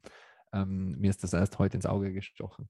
Aber die Heartbleed-Attacke, äh, die ähm, ist auch relativ, relativ frisch. Und wer sich das noch nicht angeschaut hat, kann, kann man da mal draufklicken und sich das durchlesen und sich damit beschäftigen, ähm, wie das so im Allgemeinen funktioniert und was da die Probleme sind. Das nächste war ähm, ein neuer Vorschlag von Adam Gibson, den man vielleicht kennt. Der steckt hinter einigen der Privacy-Technologien, die es in Bitcoin so gibt, unter anderem Join Market und auch Snicker. Und ähm, der hat immer wieder ganz viele Ideen, ist eben auch ein äh, Kryptographie-Experte sozusagen und ähm, schlägt das vor, implementiert, implementiert das auch gern selbst. Und der hat eine neue, einen neuen Anti-Sybil-Mechanismus vorgestellt. Der nennt sich Riddle. Er, er, liebt diese Abkürzungen. Also es gibt auch Poodle-Commitments zum Beispiel. Und jetzt äh, das Ding nennt sich Ring Signature-Based Identities using Discrete Log Equivalence oder Codes Riddle. und die Idee ist, ähm, wer Join Market schon mal verwendet hat, der kennt vielleicht Fidelity Bonds. Ähm, eine Sybil-Attacke ist eine Attacke, wo äh, man kann, also jeder, jeder, jeder, jeder Bot auf Twitter, der eine, Asi eine asiatische Frau ist und die fragt, wie, wie ist dein Bitcoin-Trade, ähm, das kann man als Sybil-Attacke ver verstehen. Also wenn es gratis ist, neue Identitäten zu erstellen, dann kann man ganz leicht ähm, einen jemanden, den man angreifen will, umzingeln mit ganz vielen von diesen Identitäten. Und auch in, in Bitcoin ähm, sind eben Sybil-Attacken relativ gefährlich, weil wenn deine Node umzingelt ist von anderen Nodes, die dich alle austricksen wollen, ähm, und du dich zu keiner anderen ehrlichen Node verbinden kannst, weil du einfach überflutet wirst von anderen Nodes, die eben von, von einer einzelnen Person kontrolliert werden, ähm, dann kann deine Node ganz leicht in, in die Irre geführt werden. Und somit ist in allen Systemen ähm, eine Resistenz zu Sybil-Attacken immer bevorzugt. Ein anderes Beispiel ist auch ähm, äh, bei Plattformen wie äh, eben auch Twitter, Reddit, Stacker News in der Bitcoin-Welt. Wenn es nichts kostet, einen Account zu erstellen, dann äh, wird man von Bots überflutet und das kann immer Probleme mit sich bringen. Und eben dieses Riddle-System verwendet Bitcoin UTXOs, um das zu vermeiden. Und es ist ganz ähnlich wie Join Market Fidelity Bonds. Fidelity Bonds sind ein Mechanismus, wo man ähm, verschiedene, also wo man Satoshis in einen Timelock schickt und somit beweist man, dass man ein echter Mensch ist, weil als Bot eine Botfarm würde das nie machen, weil du kannst nicht eine Botfarm aufziehen mit einer Million Bots und jeder Bot schickt 10 Millionen Satoshis in einen Timelock für einen Monat oder zwei Monate oder ein Jahr. Ähm, das wäre einfach viel zu teuer. Und das ist eine ähnliche Idee. Man kann äh, Ringsignaturen erstellen. Das heißt, sagen wir, man, man muss mindestens 10.000 Sets haben, um sich bei diesem Service bei Stacker News zum Beispiel anzumelden. Dann kann man verschiedene UTXOs auswählen, die alle in dem Bereich liegen und nur eine UTXO ist unter deiner Kontrolle. Somit bleibt man mehr oder weniger anonym, weil der Service weiß nicht, welche UTXO du kontrollierst. Du kannst aber auch beweisen, du bist ein Mensch, du hast die Kontrolle über diese UTXO und somit ist es für Botfarmen äh, schwierig und teuer, neue Accounts zu erstellen. Und ähm, der Vorschlag, der ist, glaube ich, gestern oder heute auch gedroppt, ähm, sieht meiner Meinung nach sehr interessant aus. Also ist ganz ähnlich wie Fidelity Bonds, nur ähm, anonymer und ähm, weniger kostspielig für den User, weil man muss die Funds nicht wirklich in einen Timelock weglocken. Und zu aller guter Letzt Bitcoin Optic Newsletter, wie jeden Mittwoch, der kommt auch jede Woche. Und das ist jetzt schon die Nummer 204. Und ähm, ich äh, verweise immer wieder gerne darauf, falls man sich mit den technischen Details von Bitcoin auseinandersetzen will, ist der Optic Newsletter eine der, der besten Quellen. Und es gibt, äh, es gab vor kurzem ein äh, Developer-Meeting von äh, Lightning-Developern und da gibt es super Meeting Notes. Ähm, die haben über alle möglichen Dinge gesprochen, ähm, wie man eben auch Privacy of Lightning verbessern kann, verbessern kann mit Blinded Paths, wie man die Probing-Probleme lösen kann und so weiter. Auch LNURL, Board 12, lauter solche Dinge wurden da besprochen. Ähm, also für alle Lightning-Fanatiker da draußen, die jetzt noch zuhören, kann man sich auf jeden Fall durchlesen, anschauen. Ähm, viele gute Links dabei von den Details von diesen Proposals und so weiter. Und das war es schon aus der Technik-Ecke. Welche Nummer? Bitcoin Optech Newsletter 204. 204 schon, ja, genau. Hättest du und Markus nicht den Podcast ein bisschen früher ähm, zu Beginn des Optech Newsletters ähm, erstellen können oder starten können, weil dann könnte man die Folgenummer immer schön am Optech Newsletter ablesen, wenn es die gleiche ist. Wir haben, glaube ich, zumindest in den ersten oder zwei, in, in, der ersten Season immer den, den, den, den Optech Newsletter auch mit erwähnt. Ich kann mich nicht mehr erinnern, wie, wie weit wir entfernt sind von den Nummern. Was war, was war in der ersten Folge der Optech Newsletter? Ah, ich weiß nicht, also oh, Optech Newsletter ist aktuell äh, 204 und heute sind wir die 137. Folge und ich glaube... Ah, okay. Wir haben auch etwas ausgesetzt mal. Ging sich knapp nicht aus. Das schauen wir mal gut. Vielleicht kann man ja das, das Nummerierungssystem mal switchen. okay. Haben wir, noch, haben wir noch irgendwas? Wollen wir über noch irgendwas reden? Habt ihr noch irgendwas auf dem Herzen? Wollen wir vielleicht über den äh, Twitter-Rant vom Fab noch reden? Weil er so viel Ärger von, von den Kommunisten bekommen hat. Ich habe ja gesagt, jedes Mal, wenn ich Kommunist sage, trinke ich heute was. Jetzt sind aber schon die zwei Bier leer. Um, ähm, die hast du schon in der Warm-Up-Phase getrunken, Markus. Ja, in ich habe dich nicht einmal trinken so lange sehen. gedauert hat. Ja. da, aber ich habe den Beweis. Hier sind alles leer. Ähm, also, ja. Äh, ich, Lass uns über würd, Kommunismus reden, Markus. Ich, ich, ich würde vielleicht noch gerne erwähnen, ähm, also es ist natürlich leicht für uns oder, oder für, für viele Leute ist es leicht, äh, da, was gerade in der Kryptowelt passiert, darüber zu lachen und äh, was da mit den ganzen äh, Yield-Farming äh, Kartenhäusern und, und, alles so passiert. Aber man darf auch nicht vergessen, ähm, ganz viele Leute verlieren gerade ganz, ganz viel Geld. Und es ist, glaube ich, auch für Bitcoiner, die alles richtig machen und eben äh, Satz stapeln und ihre eigenen Keys halten. Es ist nicht einfach, ähm, dazu zu schauen, wie äh, da die Kartenhäuser eben abbrennen und sich sein Net Worth ähm, dann halbiert oder, oder noch mehr verringert, äh, äh, am, am, Papier zumindest der Fiat Net Worth. Und somit einfach ähm, wenn einem alles zu viel wird, einfach Twitter ausschalten und ähm, auf, auf sein eigenes Leib und Wohl schauen und schauen, dass man keine Ahnung, in den Wald kommt, spazieren geht und äh, da einfach auf sich schauen. Und ähm, lasst euch das von den Bitcoin-Veteranen sagen. Bitcoin geht es gut, in Bitcoin ist nichts passiert. Solange Blöcke reinkommen, ist alles gut. Der Preis wird sich erholen, der Kurs wird sich erholen. Keine Panik. Ähm, und jeder, der Shitcoint und nach wie vor glaubt, dass DeFi, Web3 und ETH 2.0 irgendwie gute Ideen sind, ja, fun staying poor. Also wir können nichts weiter mehr sagen. Das ist einfach absoluter Schwachsinn und man sollte die Finger von diesen ganzen ähm, ja, schwachsinnigen, gierigen Ideen lassen. Einfach bescheiden bleiben, Satz stapeln, so gut man kann, so viel man sich leisten kann und will. Und dann ähm, kann man auch gut schlafen, sollte keine Panik haben. Und ähm, ja, da, also nur quasi Shoutout an alle für das, für, für die das der, der erste Crash, der erste Bärenmarkt ist. Willkommen in Bitcoin. Viel Spaß auf der Achterbahn. Das ist einfach so. Da, da, da, muss jeder durch. Und die nächsten Crashes werden sehr viel einfacher werden und dann könnt ihr hoffentlich auch alle lachen. Bergbauernhof nicht hergeben. Genau ja. so ist es. Und ähm, ich, ich muss auch sagen, es gibt keine Alternative zu diesen Crashes. Es, der Markt ist dafür da, dumme Ideen auch einfach auszupreisen oder halt pleite gehen zu lassen. Und dafür ähm, ist es eben auch da. Und, und wenn du, es gibt keine Alternative dazu. Wenn du die halt rauskaufst, dann, dann verlängerst du das Leiden einfach wie in unserem alten System.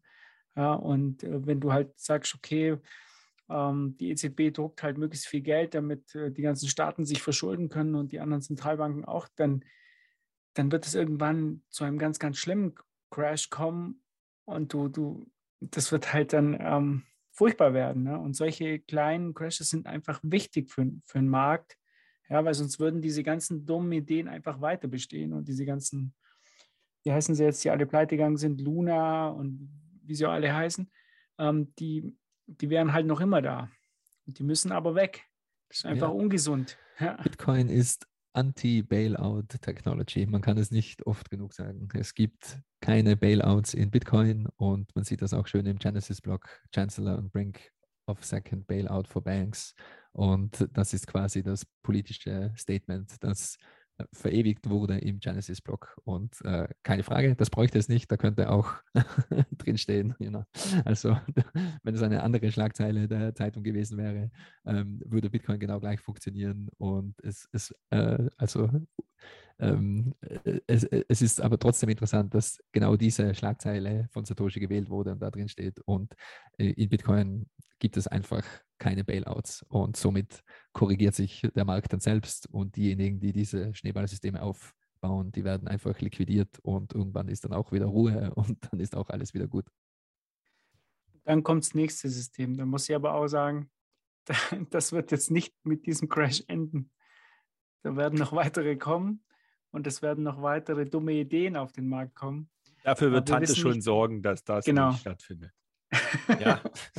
und wenn manche Leute jetzt glauben, dass, dass jetzt mit diesem Crash halt die ganzen dummen Krypto-Ideen halt jetzt weg sind, das wird nicht passieren. Es werden weitere Crashes kommen und, und der Markt ist einfach dafür da, um eben dumme Ideen auszusortieren. Und ja, das die macht Leute halt sind gierig, wollen spekulieren. Ja. Jeder will schnell reich werden und nicht langsam reich werden oder langsam nicht arm werden. Das ist nicht so interessant wie schnell reich werden. So ist es. Und dann werden wir sehen. Will noch irgendjemand ein letztes Wort sagen zum Podcast heute?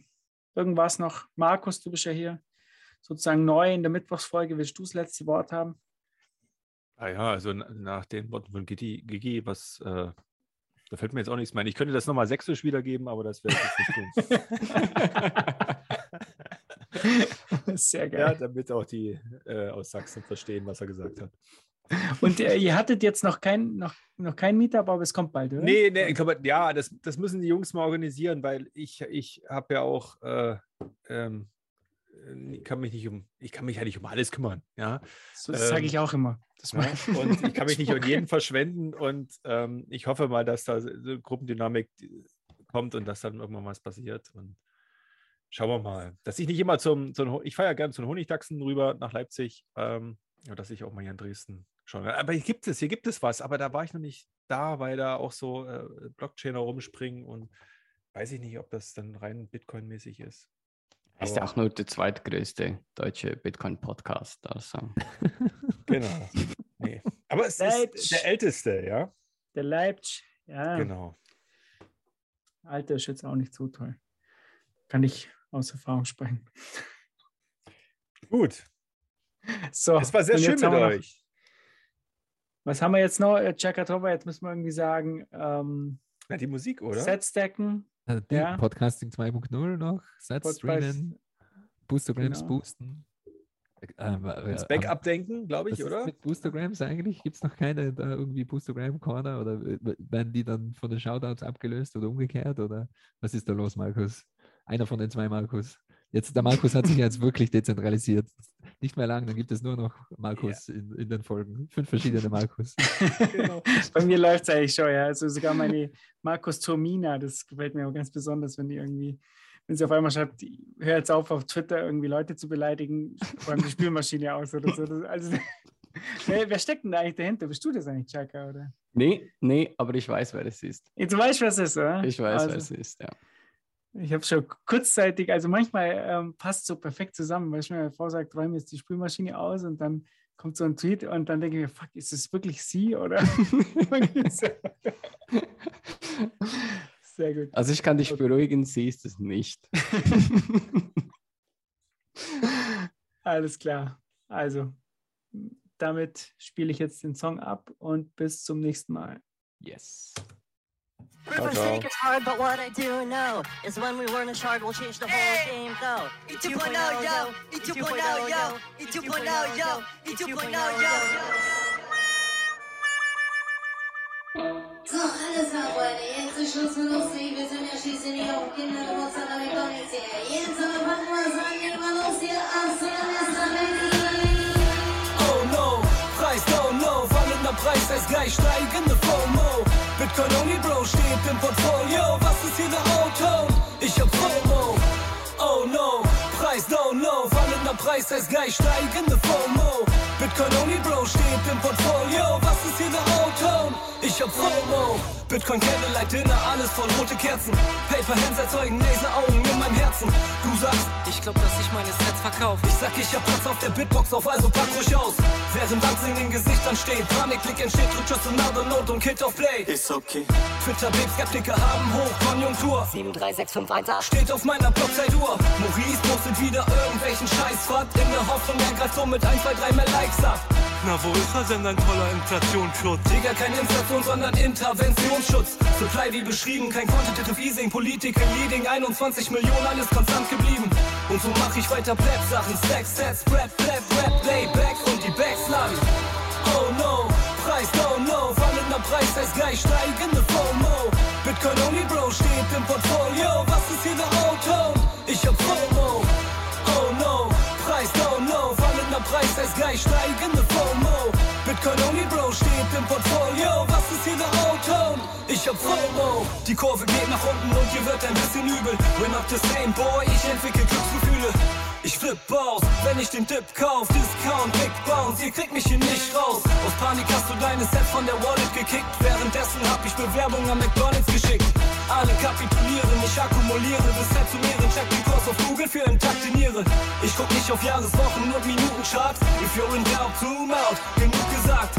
Ich will keine Rolex, Gucci und auch keinen Benz.